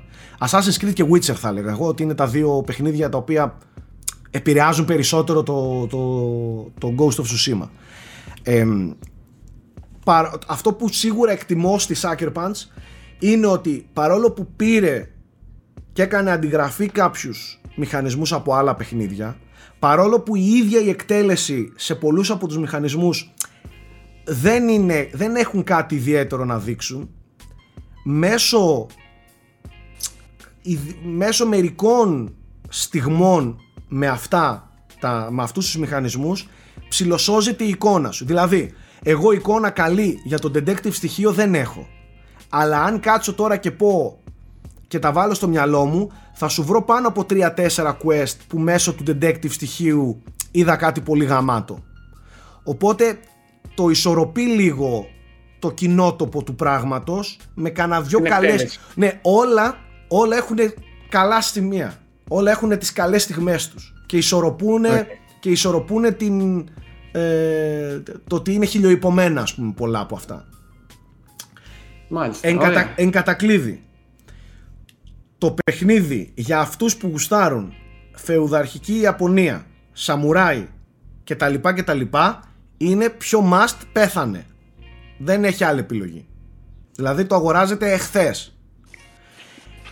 Το για αυτούς που θέλουν, που, που γουστάρουν open world, γουστάρουν κόσμους, να ανακαλύπτουν, να, να ξεκλειδώνουν, να αυτό, εκείνο, το άλλο, δράση, καλή δράση. Έχει μερικές επικές μάχες. Ε, έχει κάτι rage, κάτι siege, κάτι τέτοια το παιχνίδι που είναι επικά. Όχι μαλακίες, όχι με ένα και δύο εχθρούς μπροστά σου. Νιώθεις, πώς σου πω, νιώθεις ήρωας, νιώθεις πολεμιστής. Έτσι. Ε, έχει τέτοια πολύ ωραία σημεία το παιχνίδι. Έχει δράση. Δεν είναι παιχνίδι αργό με, ή μόνο με duels κτλ. Δηλαδή θα δείτε πολλά, πολλές μάχες και θα πέφτει ξύλο για ώρα. Όχι 10 εχθρούς τελειώσαμε, φύγαμε, όπως τα Assassin's Creed. Έχει δηλαδή ώρα να κάνεις πολιορκία σε ένα κάστρο των Μογγόλων στη, στη, στο ακροτήρι τάδε και να πολεμάς για μία ώρα. Έτσι. Ε, να ρίχνεις πύλες, να, να, να, να, να δηλητηριάζεις ε, βαρέλια. Έχει ποικιλία. Ε, εγώ τι θα πω; Θα πω στον κόσμο που περίμενε το Super Ultra Triple A να κατεβάσει ένα κλικ τις, ε, τις προσδοκίες του και νομίζω ότι εν τέλει θα παίξει ένα πολύ απολαυστικό παιχνίδι. Γενικά εγώ παίζω ένα πολύ απολαυστικό παιχνίδι και ξαναλέω και θα επιμένω και θα το λέω για πάντα. Όταν ένα παιχνίδι με κάνει να θέλω να ανοίξω την κονσόλα να το συνεχίσω ή πέρα από την υποχρέωση που έχω για το review να μην θέλω να τελειώσει και να θέλω κι άλλο νομίζω ότι κάνει καλά τη δουλειά του εντάξει mm. οπότε η Sucker Punch για ακόμα μια φορά έδωσε ένα πολύ διασκεδαστικό, απολαυστικό βιντεοπαιχνίδι. Με, μια πολύ, με ένα πολύ ωραίο περιτύλιγμα που λέει ο Γιώργος. Σωστά εκτελεσμένο αυτό το περιτύλιγμα. Ε, και νομίζω ότι ο κόσμος θα το απολαύσει σε γενικές γραμμές. Δεν είναι τέλειο. Είναι η αρχή ενός νέου franchise. Ξεκάθαρα ναι. Ξεκάθαρα ναι. Έχει πολύ υλικό ε, οι χαρακτήρες, ξαναλέω δεν έχω δει το τέλος, αλλά υπάρχει ε, υπόβαθρο που μπορεί να συνεχιστεί. Μου θύμισε, μου θύμισε σκηνικά Horizon και την mm. Alloy που στην αρχή ήταν αδιάφορη και στο τέλος κατέληξες να, είναι, να έχεις μια χαρακτήρα η οποία έχει να σου πει πράγματα. Έτσι είναι και ο Jin. Έτσι λέγεται ο χαρακτήρας. Έχει υλικό. Εντάξει, και ειδικά η φεδοαρχική Ιαπωνία, παιδιά, μόνο υλικό έχει. Δηλαδή, άλλο ναι. τίποτα από από ιστορίες και πολέμους και κλάνς και σόγκαν και, και, και. Μύθους και ξέρω ναι. Πάντως εκτίμησα πολύ το ότι δεν έχει καθόλου επιστημονική φαντασία. Δεν έχει τίποτα από αυτά. Είναι σούπερ ρεαλιστικό ανθρώπινο. Δεν έχει μαγείες, πνεύματα, φώτα και τέτοια. Είναι όλο ρεαλιστικό. Ωραία. Αυτά για τον Ghost of Tsushima. Περισσότερα στο review το οποίο θα έρθει αύριο, μεθαύριο, παραμεθαύριο, σήμερα που το διαβάζετε, που το βλέπετε, μπορεί να είναι και ήδη πάνω. Στα υπόλοιπα του Now Playing ε, συνεχίζουμε να μην μπορούμε να μιλήσουμε πολύ για κάποια παιχνίδια που παίζουμε. Για παράδειγμα ο Γιώργος, Γιώργο νομίζω ότι μπορούμε να πούμε ποιο παιχνίδι παίζεις, αλλά ναι, τίποτα μπορώ, περισσότερο. Μπορώ. Το Paper Mario είναι, θα μπορούσα να πω και κάποιες μικρές εντυπώσεις, μιας και previews έχουν ήδη βγει. Ε, αλλά δεν έχει νόημα. Σε λίγες μέρες θα έχει το κανονικό review. Α πούμε ότι είναι, θετι... ας πούμε οπότε... είναι θετικές οι εντυπώσεις σου. Και... Ναι, είναι θετικές. Είναι θετικές. Μάλιστα. Ο Θέμης ε, δεν νομίζω να παίζει κάτι τώρα. Έχει πλακωθεί. Θα τα πούμε στο... σε άλλη εβδομάδα. Ναι. Ε, και τα δικά μου. Γιατί υπάρχει κάτι που μας κρύβεις, δεν κατάλαβα. Τι έχει, τι στυλάκι είναι αυτό. Δεν κάτι συγκεκριμένο αυτή την εβδομάδα από παιχνίδι καινούριο αξιοσημείωτο. Έπαιξα το Halo Wars 1 από κάβλα. Εντάξει, αυτό. Το ένα κιόλας. Το ένα. Ε, το ένα να πάρουμε και το δύο να το φρεσκάρουμε, ρε. Ολοκληρωμένα πράγματα. Ωραία. Για το lore. Το lore το ξέρω τι γίνεται. Αλλά γιατί έρχεται το Infinite και πρέπει να είμαστε έτοιμοι. Πρέπει, πρέπει. Κάτσε ακόμα, έχεις πολύ καιρό μέχρι το Infinite. Μην βιάζεσαι, έχεις δουλειά. Κοίτα, δεν ήθελα, επειδή τώρα τελειώνω με την πτυχιακή, δεν έχω χρόνο να καθίσω να ασχοληθώ με σοβαρό τέτοιο. Οπότε έπαιξα κάτι το οποίο είχα αφιέρωνα πολύ λίγο χρόνο. Μία αποστολή τη μέρα, ξέρω εγώ. Έτσι απλά, για να λέω ότι παίζω κάτι. Μάλιστα. Nike, κάτι σε indie pace εσείς έχω δει. Ναι, ε, γιατί η Παρασκευή βγαίνει το, τον Ghost ε, και είπα να παίξω κάτι, θέλα κάτι μικρό, κάτι σύντομο. Ε, μπήκα στο store και είχα δει το Seasons After Fall, ένα indie παιχνιδάκι που το είχα καιρό στη, στη λίστα. Ήταν σε προσφορά 2 ευρώ ε, και είπα να το πάρω να παίξω. Είναι, είναι πολύ ωραίο συμπαθητικό, ειδικά το art, το, το εικαστικό του και η μουσική του είναι ωραία. Ένα συμπαθητικό platform είναι με puzzle μηχανισμό που έχει να κάνει με τις τέσσερις εποχές. On the go μπορείς να αλλάξεις εποχή και προφανώς αναλόγως εποχής αλλάζει και το, ε, το, το περιβάλλον. Το περιβάλλον και μπορείς να προχωρήσεις και να κάνεις να... Νόμιζα ότι πήγαινε λίγο γρήγορα γιατί γρήγορα σχετικά πήρα και τις τέσσερις εποχές αλλά προφανώς έχει και άλλο σενάριο, ανατροπές και ξέρω εγώ. Αυτά. Ε, όποιος, όποιος του αρέσει, όποιος έχει, εντάξει, για 2 ευρώ. Ναι. Ξεκίνα να ακονίζεις το κατάνα σου για την Παρασκευή, γιατί σαν να σε βλέπω, θα το, αυτό ε, το ναι, παιχνίδι θα του λιώσεις το, ε, την ε, ύπαρξη. Για... Σαν να σε βγάλει πλατίνα ο Nike, εγώ δεν ναι. ξέρω. Α, α, όχι απλά πλατίνα. Εδώ μπήκα εγώ σου λέω στη λογική να το κάνω complete. Εγώ. Ναι. Ο Nike αυτό το παιχνίδι παιδιά θα, του, θα πάρει το Blu-ray και θα είναι ξεφτισμένο. Θα το λιώσει, ρε. θα το βγάλει από την κονσόλα και θα λείπει το, το, το εξώφυλλο από το CD πάνω, από το, από το δίσκο. Άστο σου λέω. Για, για μένα θα είναι διπλή γιορτή, back to back, γιατί υπολογίζω θα το τελειώσω και θα έχει βγει 30 του Ιούλη το πρώτο DLC του Neo 2, οπότε εγώ θα συνεχίσω με τις Εσύ με τα, με, με τα κατάνα, εσύ βαράς κανονικά. Λοιπόν, να ευχαριστούμε φίλε. Ε, ε, πρέπει να βάλουμε. Πρέπει, δεν είναι ότι θέλουμε. Πρέπει να βάλουμε το, το γκούλι στην παρέα. Να είσαι καλά, τα λέμε την επόμενη εβδομάδα. Κούλι, έλα εδώ. Καλή συνέχεια. Κούλι, κούλι μου. Κούλι, κούλι. Κούλι, κούλι. Χαίρετε. Τι έγινε, βρε κουλάκα, πώς είσαι; Panel. Ε, Μπήκες και απευθείας χάλασαν όλα. Εικόνες, αυτά διαλύθηκαν. Σε βλέπουμε πιξελιασμένο. Άστο, ρε, άστο, ρε. Άστο. Ναι, αλλά είναι, δεν είναι παράδοξο το, το γεγονός ότι αλλάζουμε σερβερ στην Καπούρη και όλα είναι τέλεια. Ναι, αυτό ισχύει. Αυτό, γιατί είσαι δίπλα.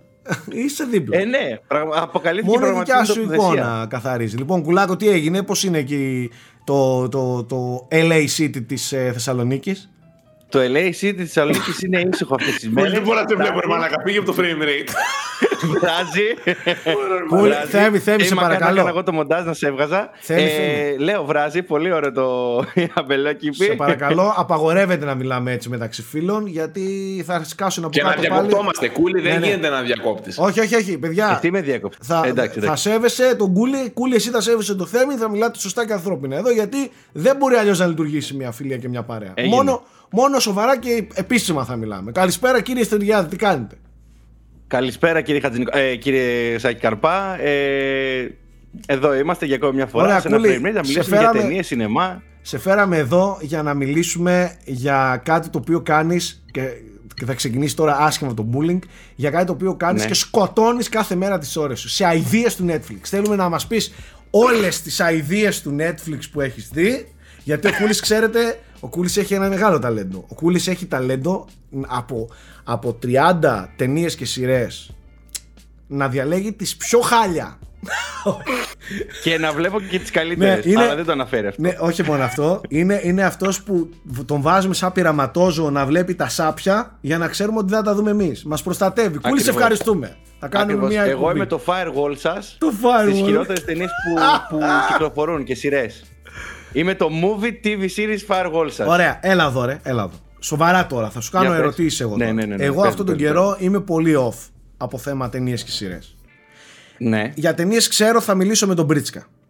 Ε, ο τύπος ναι, είναι, είναι το, το, το, το, το έτερο, όχι ε, εκτός από πρόεδρος, είναι το έτερο μου μίμης. Ξέρω ότι μου προτείνει 9 στις 10 θα μου αρέσουν. Εντάξει, έχει και μια Έτσι. σούπερ κουλτουριάρικια που δεν παλεύεται, αλλά θα την πει. Ε, 9 στις 10 όμως είναι μέσα στα γούστα μου.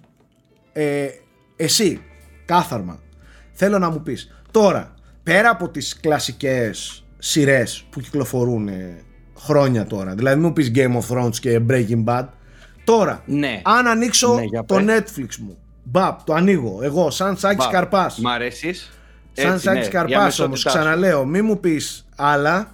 Εγώ με ξέρεις, ναι. είμαστε χρόνια φίλοι. Μ' αγαπάς και σε αγαπώ. Ναι, ναι, ναι, ναι. Ακριβώς. Τι θα μου πρότεινες από φρέσκο υλικό να δω τώρα. Τώρα. Και έχω ανοίξει τώρα Google και θα το γκουγκλάρω να δω γιατί τους τίτλους δεν τους καταλαβαίνω. Πες μου τώρα. Πες το μου. Φρέσκο. Φρέσκο, ρε παιδί μου. Κάτι που θα μου πει. Θα μου πεις, Σάκη, αυτό πρέπει. Κάνει loading το database τώρα, ξέρεις. Είμαι έτοιμος στο Google. Είμαι έτοιμος στο Google, λέγε τώρα. Το κινέζικο MDB φιλτράρει. Ναι. Ε, Καταρχάς, το Netflix φιλοξενεί μία αμαρτία που δεν έχεις δει εσύ. Ποια; Και λέγεται Better Call Saul. Έχεις δίκιο. Ε, κλασικό είναι όμως. Θέλω κάτι φρέσκο τώρα. Θα μου πεις και Θες Walking κάτι Dead πολύ τώρα. Φρέσκο. Ούτε όχι, ρε. Καμία από αυτές τις σειρούλε της λίγο το, το, των 10 επεισοδίων, της μιας σεζόν. Να κάτσω mm. να δω να απολαύσω. Το, το Freud, πιστεύω. Έχω ακούσει πολύ άσχημα λόγια για το Freud όμως. Το Freud έχει στυλάκι. Τώρα δεν ξέρω αν. Ε, έχει στυλάκι, έχει σκοτεινίλα, νταρκίλα. Ναι. Άλλο. Ναι, το Freud. Ε, με πιάνεις πολύ απροετοιμαστό γιατί είχα εγώ άλλη σημειώσει εδώ πέρα. Ε, να, κούλι, κούλι, να σου πω κάτι. Σημειώσει επιτρέπεται να έχει μόνο πρόεδρος στην εκπομπή, αδερφέ. Καταρχάς, λίγο ναι. να έχουμε και μια. Λίγο σεβασμό στον άνθρωπο. Μια ιεραρχία. Λίγο σεβασμό στον άνθρωπο. Δεν είναι 65 χρονών ε, ψυχικά χωρίς λόγο. Ναι. Είναι 65 για κάποιο λόγο. Ναι, ναι, ναι, ναι, ναι. Το, το πολωνικό, το The Hoods, θα σου άρεσε πάρα πολύ πιστεύω. Αυτό. Το οποίο είχαμε γράψει και κείμενο, είχε γράψει η Στέλλα. Ναι. Ε, η Στελίτσα μας. Δεν θα λες Στέλλα σκέτο. Η Στελίτσα μας, ναι. Η Στελίτσα μας, το στελόνιό μας. Ε, είχε γράψει ε, πάρα πολύ καλά λόγια για το The Woods mm ε, και αστυνομικό δράμα ε, με δολοφονία, εξαφάνιση αυτά, νταρκίλα και πιστεύω ότι έχει σάκι καρπάς από κάτω, λέει. Εγώ να κάνω μια ερώτηση στο στυλό γιατί τον κρατάς. γιατί τον είχα από πριν αυτό και μου στο χέρι μου. Δεν προσθέτει κύρος. Νιώθω λες και, μου κάνουν, λες και μου κάνουν παρουσίαση. Το πιο, σοβαρό που μπορεί, το πιο σοβαρό που μπορεί να κάνει ο Κούλης μέσα στυλό να ξέρετε ότι είναι να λύσει τρίλιζα. Τίποτα πιο σοβαρό. και να δείχνω σοβαρός. ναι, έχεις δίκιο. Ωραία, κούλι, κούλι το Woods. Μπράβο, φίλε μου, είναι μια πολύ. Ε, πολύ... Φίλια προς το Σάκη Καρπά Μπράβο, και τα γούστα ναι. του σειρά. Δηλαδή, από το εξώφυλλο φαίνεται ενδιαφέρουσα. ναι, ναι, ναι. ναι. Τώρα θα έλεγα τώρα το Netflix εντωμεταξύ για να δω τι έχω στη λίστα μου για να σου πω κατευθείαν. Εσύ τι βλέπεις τώρα; Live. Εγώ, φίλε, τελείωσα το μεγάλο μου ταξίδι που λέγεται Star Trek The Next Generation. Oh, 7 σεζόν, παιδιά. Από 25 επεισόδια.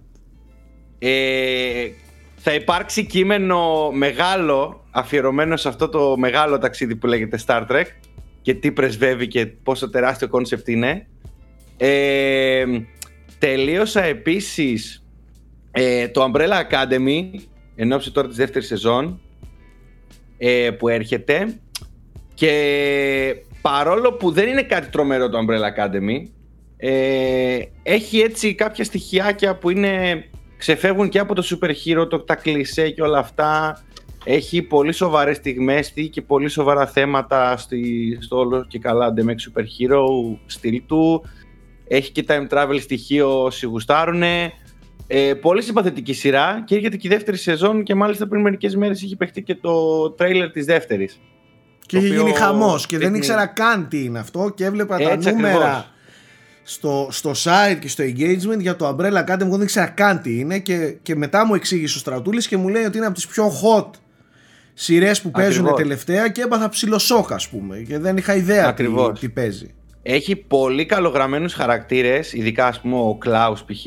Ε, φοβερός για μένα, ναι. ε, που το κοινό συνδέεται και ειδικά όταν είναι ένα ensemble ηθοποιών όπως αυτό του Umbrella Academy, η Ακαδημία της Umbrella, γιατί έχει και ελληνικό τίτλο, παιδιά. Ναι, ναι. Το Netflix το ελληνικό έχει ξεφύγει. Ε, ε, αρέσει πάρα πολύ στο κοινό και έχει δεθεί.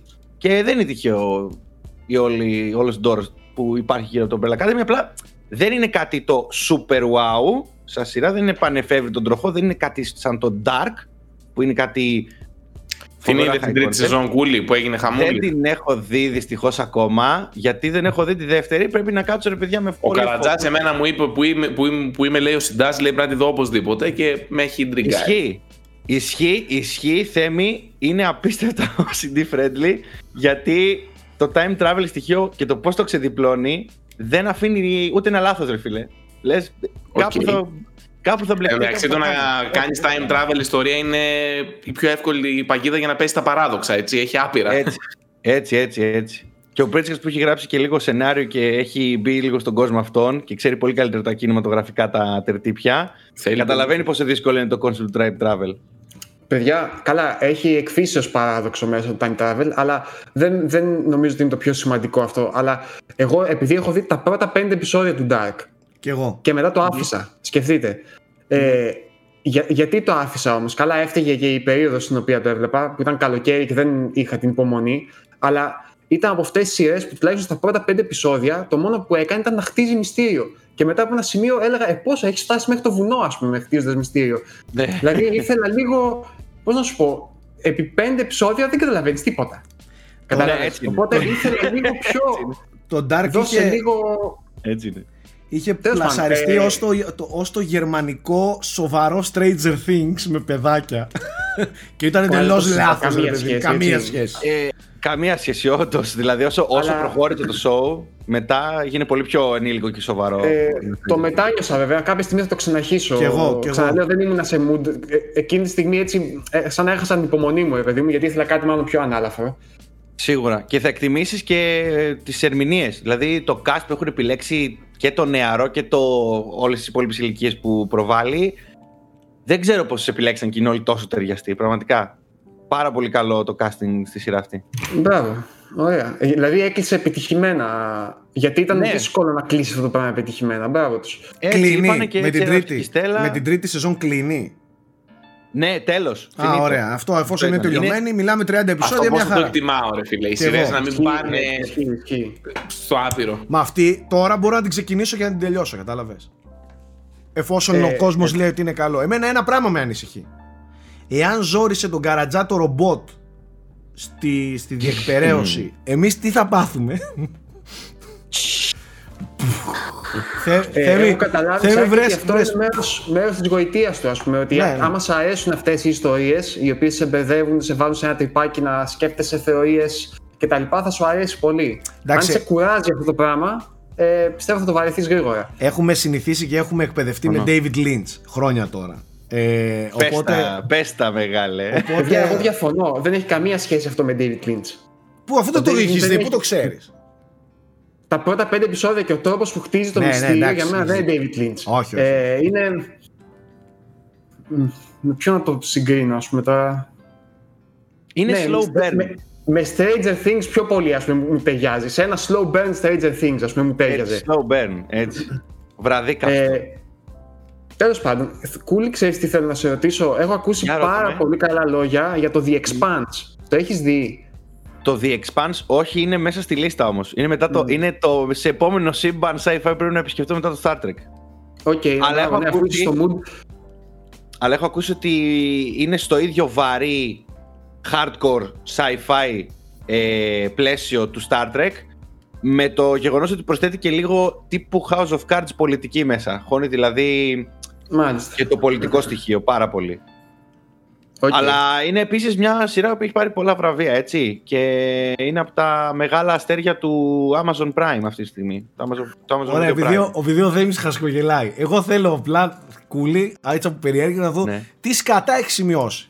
Ωραία. Το, τι είχα σημειώσει; Ο, ο, λόγος, ο λόγος, ο λόγος, σας παρακαλώ, σας, σας παρακαλώ κύριε. Κάποιες ειδήσεις να πούμε για τηλεοπτικές σειρές και, και Κούλι, ο λόγος και ο χρόνος δικός σου, παρακαλώ ε, είχαμε την ανακοίνωση ε, της ε, spin-off σειράς ε, του Batman ε, του Matt Reeves όμως του Batman της επερχόμενης ταινίας που την οποία θα πρωταγωνιστεί και ο ε, Robert Pattinson ε, η οποία spin-off σειρά θα παίξει λέει στο HBO Max, τη νέα συνδρομητική υπηρεσία του HBO και της ε, Warner. Ε, και μάλιστα θα ξεκινήσει λέει ένα καινούριο σύμπαν ε, Batman ξεχωριστό από τις υπόλοιπες. Θα παίζει ο Pattinson δηλαδή σε αυτό. Δεν ξέρουμε, ίσως θα... μπορεί να εμφανιστεί. Δεν από ό,τι κατάλαβα δεν θα περιστρέφεται γύρω από τον Batman, αλλά γύρω από την Gotham γενικότερα, έτσι δεν είναι; Ακριβώς, ναι. Θα έχει να κάνει, ουσιαστικά θα προέρχεται λέει από την ε, ε, εξερεύνηση που θα κάνει στο, ε, πώς το λένε, στην ε, εγκληματική δραστηριότητα της Gotham περισσότερο και λένε, φήμες λένε ότι θα εκτελέσετε φυσικά στο ε, αστυνομικό τμήμα της ε, Gotham City. Οπότε ίσως δούμε τον ε, Commissioner Gordon του Jeffrey Wright ε, σε κάποιο ρόλο εκεί πέρα. Περισσότερες πληροφορίες δεν έγιναν γνωστές, αλλά λογικά αυτή η σειρά θα τη δούμε μετά το 2021, όταν και θα κάνει η πρεμιέρα το The Batman του Matt Reeves. Πάντως, εγώ αυτό που έχω καταλάβει είναι ότι τίποτα δεν μπλασάρεται, είτε είναι παιχνίδι, είτε είναι ταινία, είτε είναι δημητριακά, χωρίς να έχει δικιά του σειρά. Ή franchise ή σύμπαν. Ε, ναι. Δηλαδή, τελικά, ε, άμα δεν έχει σειρά, δεν μπορείς να το διαφημίσεις. Κάτι τέτοιο, ας πούμε. Παίζει πάρα πάρα πολύ, ναι, είναι της μόδας. Είναι της μόδας. Ναι. Και επίσης, ε, τι γίνεται, ρε παιδιά, με τις συνδρομητικές υπηρεσίες; Τα έχω χάσει το τι είναι που.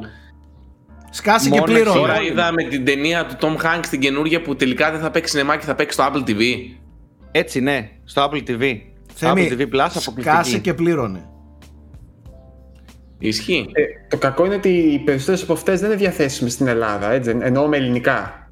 Διαθέσιμες... Το Greyhound είναι το Apple TV και όλα στην Ελλάδα έχει TV. πάρα πολύ καλή ε, υποστήριξη σε υπότιτλους και τέτοια όπως έχω δει εγώ. Το Amazon υπάρχει στην Ελλάδα, κούλι. Υπάρχει, είμαι συνδρομητής φυσικά, Σάκη. Εννοείται. ε, αλλά δεν έχει καθόλου καλή υποστήριξη σε ελληνικούς υπότιτλους. Ε, Κυρίως, ειδικά πούμε, σε ταινίες που έχει πολύ καλό library, πολύ καλή βιβλιοθήκη και κατάλογο. Συγγνώμη λίγο, επειδή δεν το ξέρω. Ναι. Άμα γίνεις συνδρομητής, έχεις πρόσβαση σε όλη τη βιβλιοθήκη, απλά μπορεί να μην έχει ελληνικούς υπότιτλου. Ναι, δεν έχουν. Ε, αρκετά Αλλά έχει αγγλικούς. Ναι, έχει αγγλικούς, ναι. Ε, μια έχει αγγλικούς. Ναι, όσοι δεν έχουν πρόβλημα με αγγλικούς υπότιτλου, ναι, ναι. είναι 3 ευρώ το μήνα. Δεν είναι τίποτα πραγματικά. Και έχει πολύ καλό library πραγματικά. Και για μένα αυτή τη στιγμή συμπληρώνει με 3 ευρώ συμπληρώνει ό,τι λείπει από το Netflix. Οπότε έχω βολευτεί πάρα πολύ καλά. Εντάξει, το πιο απίστευτο που έχω συναντήσει, παιδιά, είναι ότι έχω αγοράσει Blu-ray συλλογή ε, όλη τη σειρά Game of Thrones και τα μισά Blu-ray έχουν ελληνικά και τα άλλα μισά δεν έχουν μέσα. Τι λες ναι, δεν ξέρω, δεν ξέρω πώς το έχουν κάνει και τι, και τι έχει συμβεί. Και πρόσεχε δεν είναι ότι από τον έκτο και μετά δεν έχει. Από τον έκτο κύκλο και μετά ή από τον πέμπτο και μετά δεν έχει. Έχει ο πρώτος, ο τρίτος, ο έκτος και ο όγδος. Κάτι τέτοιο. Και δεν έχουν όλοι οι άλλοι. Ε, μάλλον, μάλλον πήρες λάθος εκδόσεις, ε. Μα είναι μία, ένα πακέτο είναι. Ρε. Είναι, είναι κασετίνα, ρε, είναι και όλα μαζί. Κασετίνα box Εντάξει, με όλη τη. Okay, το, μόλις το μυαλό μου την άχτηκε απλά. Ναι, έτσι, δεν τι κάνω. Ή, ή όλα ή κανένα, αλλά ξέρω εγώ. Ε, Πραγματικά. Θα ξαναβγούν τώρα σε 4K Blu-ray, οπότε ευκαιρία για νέα κασετίνα. Θα βγουν όλα μαζί, λέει, σε Blu-ray 4K και με HDR κιόλας. Καλά, Οπότε, κάτσε να τα δούμε όσοι... αυτά που έχουμε και έχω κολλήσει στο, στον 7ο κύκλο πάλι. Έλα, μαλά καταραμένη είναι αυτή η ναι, σειρά. Εντάξει, δεν πρόκειται να δεις. Όλο κολλάς. Να. Όλο κολλάς. Εγώ πιστεύω ότι την ημέρα που θα τελειώσω. Εγώ θα έχω τελειώσει το Witcher. την ημέρα που θα τελειώσω το Game of Thrones θα γίνει μια έκρηξη. Έτσι.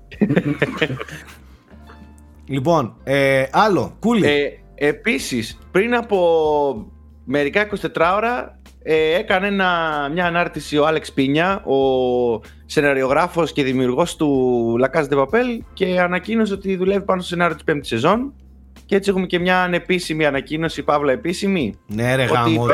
Αυτά που έχεις αρχίσει και γυλάει μέχρι και ο Γιώργος, να ξέρεις. Έχετε τρελαθεί, το ξέρω, έχετε ενθουσιαστεί όλοι. Επιτέλους. και μιλούσαμε και για σειρές οι οποίες έχουν. Καλό είναι οι σειρές να μην τραβάνε και να τελειώνουν στη σεζόν που πρέπει να τελειώνουν. το Λακάστρο είναι το ακριβώς αντίθετο παράδειγμα από αυτό. Επιτέλους. Yes. Έτσι. Πέμπτη σεζόν, λαγκάτα Έτσι. Τώρα θα καταλάβουν το λευκό οίκο. Τώρα ναι. Ή μάλλον θα σκάψουμε και τον πυρήνα της γης. Θα φτάσουν. Να θα, πάνε, θα πάνε στο φεγγάρι με, με τελεφερίκ τώρα και θα. Αυτό θα το κάνει το Fast and Furious, φίλε. Θα το κάνει, ε; Θα το κάνεις το Fast and Furious στο 9, να ξέρεις, ναι. ναι. Γιατί είπαν επίσης, τώρα βγάζουμε ειδισούλε με πάσες τρομερές, ε. Τι ροή έχει το πάνελ μας εδώ. Αφού τα έχεις γραμμένα, ρε. Δεν θα έχουμε ροή. Τι πανελάρα έχουμε. Τι πανελάρα. Ήταν λάθος. Εγώ σου είπα, έπρεπε εκεί που φεύγει ο Νάικ έπρεπε να κλείσουμε. Το είπες στη Θέμια, δεν το πιστεύαμε.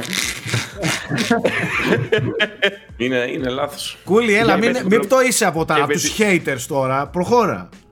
Έτσι, έτσι. Και με την τρομερή πάσα που έδωσε ο Σάκης, ε, να πούμε ότι ο Λούντακρι ε, μέσω πλήν σαφώς επιβεβαίωσε το Fast Furious 9 ή Fast 9 όπως τα λέγεται μάλλον θα έχει και σε καν στο διάστημα ε, που ήταν και, και ένα meme του franchise τόσα χρόνια που θα πάει, που θα πάει άλλο. Φέρτε μου να δω. Φυσική κατάδειξη ακριβώς. Να πάει στο διάστημα. Θέλω να δω αμάξια να κάνουν κόντρες στο διάστημα χωρίς βαρύτητα όμως και να σηκώνεται και να σηκώνεται σκόνη και να ανοίγουν νήτρο. Αυτό, Γίνεται. Αυτό. Και να μην λειτουργεί το νήτρο, λέει, γιατί έχει, δεν έχει βαρύτητα. Ε, ναι. Συγγνώμη, είδα το τέτοιο. Ε, έλα μου, το science fiction με τον Brad Pitt. Με τον Brad Pitt. Το αντάστρα. Το αντάστρα το είδατε; Ναι, ναι, ναι. Που έχει ναι, μια καταδίωξη στο φεγγάρι. Ναι. Ε, κάτι τέτοιο θέλω. Fast and Furious με τέτοιο γίνεται. Σε, σε βαρύτητα του φεγγαριού να πάνε όλα αργά. Χωρί ε, Και να πεις και μια λίμνη των κύκνων από πίσω να κουστάρουμε. Αλλά, αλλά λίμνη των κύκνων αλλά λίμνη των κύκνων που είναι dubstep. Και να πάρει. Καταλαβαίνεις, να έχει τέτοια στυλάκι. Ή μετά. Πάρτε μας τηλέφωνο, το έχουμε έτοιμο. Έτσι, έτσι, Universal. Παιδιά, μην τα λέτε στον αέρα αυτά. Μην τα λέτε, μην τα λέτε στον αέρα. Το Furious 10 θα το γυρίσουν ένα Boxholics με το Honda του Μπάμπι. Το βρήκαμε. Και τον Αναστάσιο ως βίλεν. Ισχύει. Άλλο, κούλι. Παρακάτω, αγόρι μου. τι άλλο έχουμε; Σημειώσει. Πώς, πώς; Old Guard, η παλιά φουρά βγήκε στο, στο Netflix χθες. Δεν το, δεν το είδα ακόμα, δεν το είδα. Δεν το είδα στη λίστα. Γι' αυτό άκουσα καλά λόγια. ναι, λένε όντως καλά λόγια. Ε, έχουμε κειμενάκι το οποίο θα ανέβει από Αντώνη και Στέλλα. Τέλεια. Οπότε μέχρι να ανέβει και το βιντεάκι θα έχουμε και στο site την, ε, την άποψή τους. Αντωνάρα, απευθείας από την Αγγλία. Έτσι. Φρέσκα, να φρέσκα το διαβάσετε. Ε, έχουμε επίσης το ότι το Σαμπρίνα θα πάει για τέταρτη σεζόν και τελευταία στο Netflix. Κάτι ξεκάρφωτο. Πρίτσκα, πρίτσκα μαύρησες. Έτσι είναι. Ε, παιδιά, για, πάει για κάνε λίγο έτσι, έτσι, λίγο έτσι το γιακά σου. Α, μαλάξο, ο άνθρωπος πήγε θάλασσα. Αυτό είναι μαύρισμα εφημερίας καραντίνας. Όπου, δεν μπορούσαμε, όπου όλοι οι δάσκαλοι έκαναν σε όλα τα διαλύματα έξω εφημερία αναγκαστικά. Οπότε είναι λίγο ταξιτζή φάση. Δεν ξέρω ωραίο, αν φαίνεται. Ωραίο, φαίνεται ξεκάθαρα. Αυτό είναι μαύρισμα χωράφι, αδερφέ. Ναι, ναι. Ε, πες το, πες το και έτσι. Τίποτα, απλά ήθελα να το επιβεβαιώσω γιατί το είδα. Ναι, ναι. Εκτός αν βάζεις ε, μετάν make-up για να βγεις στην εκπομπή. Από εδώ και κάτω δεν είναι τίποτα, ε. Ναι. Σωστό. Ε... Σαμπίνα λοιπόν τέταρτη σεζόν, άλλο. Τέταρτη σεζόν και τελευταία, ναι. Δεν θα πάει για πέμπτη όπως θέλανε. Ε, να πούμε και για εγχώρια τηλεοπτικά νέα, Σάκη. Ε, για να, να πάμε τόσο βαθιά. Δηλαδή. Σταμάτησε με νεγάκι καταρχάς. Σταμάτησε. αυτό στυλός. Τόσο σοβαρά. Τυχαίο που έπαιξε τελευταίο. Δηλαδή τυχαίο που εμφανίστηκαν σε συνέντευξη Unboxholics και σταμάτησε με νεγάκι. Καθόλου τυχαίο. Πάμε παρακάτω. Όχι. Ε, όχι, όχι. Ε, να πούμε ότι αναπτύσσεται. Έτσι, τώρα παίρνω ύφος μεσημεριανή εκπομπής τώρα. Έτσι, ναι, ναι, σε φάση τώρα... ανακοινώνει. Ναι, ναι, το ναι, άρχισε, άρχισε να μου σηκώνει την τρίχα τώρα. Για πες. ναι, ναι, ναι, ναι. ότι ετοιμάζεται ε, ο πνευματικός διάδοχος της Ελλάδα στα παιδιά Της Ελλάδα στα παιδιά. Τα παιδιά της Ελλάδα, πώς λεγότανε; Όχι. Στα παιδιά. ναι. Της Ελλάδα στα παιδιά λεγότανε. Θέμη, είχες δίκιο. Τραγική ιδέα να τον βάλουμε τον Μαλάκα, έχει καταρρεύσει το frame rate. Πρέπει τα κάπου παιδιά, να κινήσουμε. Πάτε τα παιδιά της Ελλάδα, παιδιά, βρε Βέμπο, Σοφία Βέμπο. Πες λίγο, ναι, συνέχισε. Λοιπόν, στο οποίο θα παίζει ο Μπέζος ναι. σε έναν ρόλο που θα θυμίζει πολύ τον Γκάκαλο που έπαιξε τότε. Η σειρά θα λέγεται Army και προφανώς θα έχει να κάνει με στρατό, αλλά αυτή τη φορά στρατό ξηράς. Και θα παίζει, λέει, κάποιο το ρόλο του, του διοικητή μιας μονάδας, ναι. η οποία θα πρέπει να συγχωνευτεί με το απέναντι στρατόπεδο στο οποίο απέναντι στρατόπεδο είναι οι πολλοί κομμάντο στρατιώτες, οι μάχημοι, τα μαχήμια του ελληνικού στρατού και το στρατόπεδο του Κάκαλου θα είναι. Είναι πιο χήμα γιόλο εκεί... κούλιδες. Γιόλο, φραπέ. ε, Αγκαρία δεν παίζει αυτή τη στιγμή, ξέρω εγώ. Ναι, και τέτοια πράγματα. Και θα έχουν έτσι, θα προσπαθήσουν να κερδίσουν την εύνοια του Υπουργού Άμυνας, λέει, για να, για να δούμε ποιος θα είναι ο καινούριος διοικητής της μεγάλης συγχωνευμένης μονάδας. Κοίταξε. Τράπελα τύπου. Ε, Πάντως, αν ψάχνουν για χλαπάτσα, έχουμε εδώ το θέμη. Άμα θέλουν. Μεταγραφή. Ηθοποιός. Ξεκα... Ξεκαθάρα τέλος Δεν υπάρχει χειρότερη χλαπάτσα από το Θέμη σε... για πολλούς λόγους. Δεν υπάρχει ποιο θα σας δείξω εγώ θα δείτε τι θα πάθετε. Είναι ο Άριστος. Είναι τέλειος. Είναι τέλειος. Όπως και να έχει πάντως και πέρα από το χαβαλέ Της Ελλάδος τα παιδιά το, το της Ελλάδος τα παιδιά ήταν ένα από τα καλύτερα ελληνικά σύριαλ. Δεν νομίζω να υπάρχει άνθρωπος πλην του Θέμη που δεν βλέπει γιατί ήταν τριών μηνών. Ε, ούτε... Μέχρι και εγώ έχω δει επεισόδια, δεν γίνεται, είναι θρύλος. Ναι, ε, είναι θρύλος. Αυτή η σειρά είναι κλάμα, έχει χτίσει η δικιά της ιστορία. Εγώ δεν ξέρω αν θα μπορέσω να δω, ε, ανάλογα βέβαια δεν ξέρω, αλλά απλά για να το λέμε ότι κρατάει πολύ, έχει πολύ μεγάλη ιστορία αυτή η σειρά στην ελληνική τηλεόραση και για μένα... Απλά είναι και, ναι, Είναι, είναι και μέρος της εποχής της Ρεγάμοτο. Δεν ξέρω αν το Έχει... χιούμορ εκείνο μπορεί να μεταφραστεί στη σημερινή εποχή εύκολα. Ε, δηλαδή ήταν, ήταν πολύ ηλίθιο, για να το πω έτσι κομψά. Είχε μια πλακία, ας πούμε, πολύ αυθεντική. Μα... Τώρα δεν ξέρω. Έχει και επεισόδια που στη σημερινή εποχή ας πούμε, θα μπορούσαν και να προκαλέσουν. Δεν το, δεν το συζητάμε. Δεν το ναι. συζητάμε. Ναι, καλά, ναι. Δεν το συζητάμε. Αλλά να σου πω κάτι. Αυτή η βλακεία του σενάριου. Ναι, ήταν, ήταν. Που, πολλές, ήταν. που πολλές φορές αυτοσαρκαζόταν 100% σαν σενάριο. Δηλαδή και οι ίδιοι καταλάβαιναν ότι αυτό δεν είναι σενάριο, το είναι να έχουμε να λέγαμε. Ναι, ναι, δεν ήταν. Είναι η εκτέλεση. Είναι η ηθοποιή. Κάτι πολύ μετά, ας πούμε. Ναι, ναι, ναι, εντάξει. Δεν, δεν νομίζω ότι υπήρξε κάποιος ακόμα και από τους ίδιους που πίστευσαν ότι αυτό που γράψαν δεν υπάρχει ρε μαλάκα. Είναι ασύλληπτο αυτό που γράψαμε. Έτσι. Καρικό. Είναι άστο τώρα αυτό. Αυτό νομίζω ότι ήταν και όλη η μαγεία. Και, και ήταν μέσα στην, στα λίγο αθώα χρόνια της ε, κοινωνίας πλέον όπως είπες αυτά Για μερικά επεισόδια μέσα τώρα θα είχαν σφαχτεί δεν παίζουν το 2020 αυτά τα επεισόδια με τίποτα με τίποτα να σας θυμίσω το επεισόδιο με τον μπάσκετ δεν παίζουν αυτά τα επεισόδια. Αυτό, ναι. το είχα. Τώρα στο μυαλό μου αυτό είχα. Δεν παίζουν αυτά τα επεισόδια του 2020 δεν παίζουν. Όχι. Όχι. Ε... Εντάξει, πέρα από αυτό okay, και από το επεισόδιο με τον μπάσκετ, αλλά έχει όλη η όλο το ύφος της σειράς από το πώς είναι οι γυναίκες στη σειρά, πώς είναι οι ναι, άντρες. Ναι, ναι, είναι, είναι τώρα μια μικρογραφία όλης της βλακία δεκαετίας 90. Βέβαια, απο, απομυθοποιούνται πολλά πάνω στο σαρκασμό. Ναι, ναι. Έτσι, ακόμα και το, το πολλά βαρύ μάγκα απομυθοποιείται αυτόματα ισχύει, μέσα στη σειρά. Οπότε τα ισορροπούσε αρκετά. Για εννοείται, εννοείται. Ε, να θυμίσω το επεισόδιο τέλει πιπιτέλη, έτσι, με, με τον Γκλέτσο. με Γκλέτσο που σκάει. Ναι, ναι, ναι, τέλος. Και ο ίδιος ξεφτυλίζει τον εαυτό του, ας πούμε. Έχει Ακριβώς. δύο επεισόδια με γκλέτσο. Το άλλο είναι το μπάσκετ. Πάλι. Ναι, ναι, ναι, ναι. ναι. Ξεκάθαρα. Τέλος πάντων, ωραίε εποχές ε, αθώες εποχές. Ναι, ναι. Ε, κάτι άλλο έχουμε κούλι για να κλείσουμε; Όχι, αυτά. Αυτά από τα Movie TV News. Ε...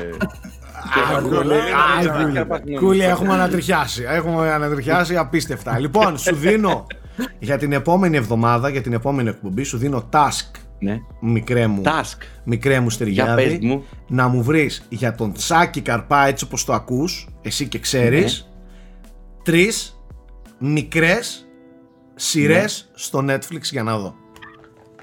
Πολύ άνετα. Ήδη έχουμε τη μία, αλλά θα βρούμε άλλες τρεις. Τρεις θέλω τώρα καινούριες φρέσκες, την επόμενη εβδομάδα έχεις αυτό το task. Έγινε. Λοιπόν, Δίνουμε ραντεβού. Ε, αν δεν έχετε κάτι άλλο να συμπληρώσετε, να κλείσουμε επιτέλους αυτό το βασανιστικό 20 λεπτό. Ήταν το καλύτερο 20 Μισάωρο. Μισάωρο. Μισάωρο. να σου πω κάτι. Ξέρεις ότι δεν μπορεί να υπάρξει ομάδα παρέα Unboxholics χωρίς εσένα. Δεν έχω κάτι άλλο είναι, να πω. Είναι αυτό το συστατικό. Είναι, είναι το μπούκοβο στο τέλος του σάντουιτς, ναι, φίλε. Είναι, είναι, είναι αυτό. Και χωρίς... Φίλε, δεν είναι καν το μπούκοβο. Είναι, είναι που πιάνεις το, το σάντουιτ και τρέχει η μαγιονέζα αυτή από κάτω που σκάει στο πιάτο. Μαγιονέζα τρως εσύ στο σάντουιτς. Μαγιονέζα εσύ φίλε. Με μαγιονέζα. Περισσεύει κάτω κάτω στο πιάτο. Θα σας πω το λόγο. Αλλά ένα... τι θες και μετά την τρως από τη συσκευασία. Ένα τελευταίο, ένα τελευταίο για τη μαγιονέζα συγκεκριμένα. Η μαγιονέζα είναι απίστευτη. Είναι πολύ νόστιμη. Αλλά θα σας πω ένα μυστικό, θα πάθετε σοκ. Η μαγιονέζα μπαίνει στα κρύα σάντουιτς και σε όλα αυτά για να καλύψει τον παγιάτικο του πράγματος. δηλαδή, αν δείτε κρύα σάντουιτς με μαγιονέζα μέσα, είναι γιατί έχουν Ρε μαλάκες κλείστε το frame rate, παρακαλώ. Γιατί για να κλείσουμε με μια θετική νότα, μακριά από μαγιονέζα. Όπου δείτε μαγιονέζα σημαίνει ότι κάτι κρύβεται κάτω από αυτήν. Έχει τόσο έντονη και δυνατή γεύση και ωραία γεύση που καλύπτει όλη τη σαβούρα από το μαρούλι, από το χαλασμένο το κασέρι, τη μυρωδιά του, του σαλαμιού και και και. Εντάξει, αυτό το tip θα το κρατήσουμε μεταξύ μας, δεν το πείτε πουθενά. Αυτό. Να είστε όλοι καλά, τα λέμε την επόμενη εβδομάδα, γεια σας.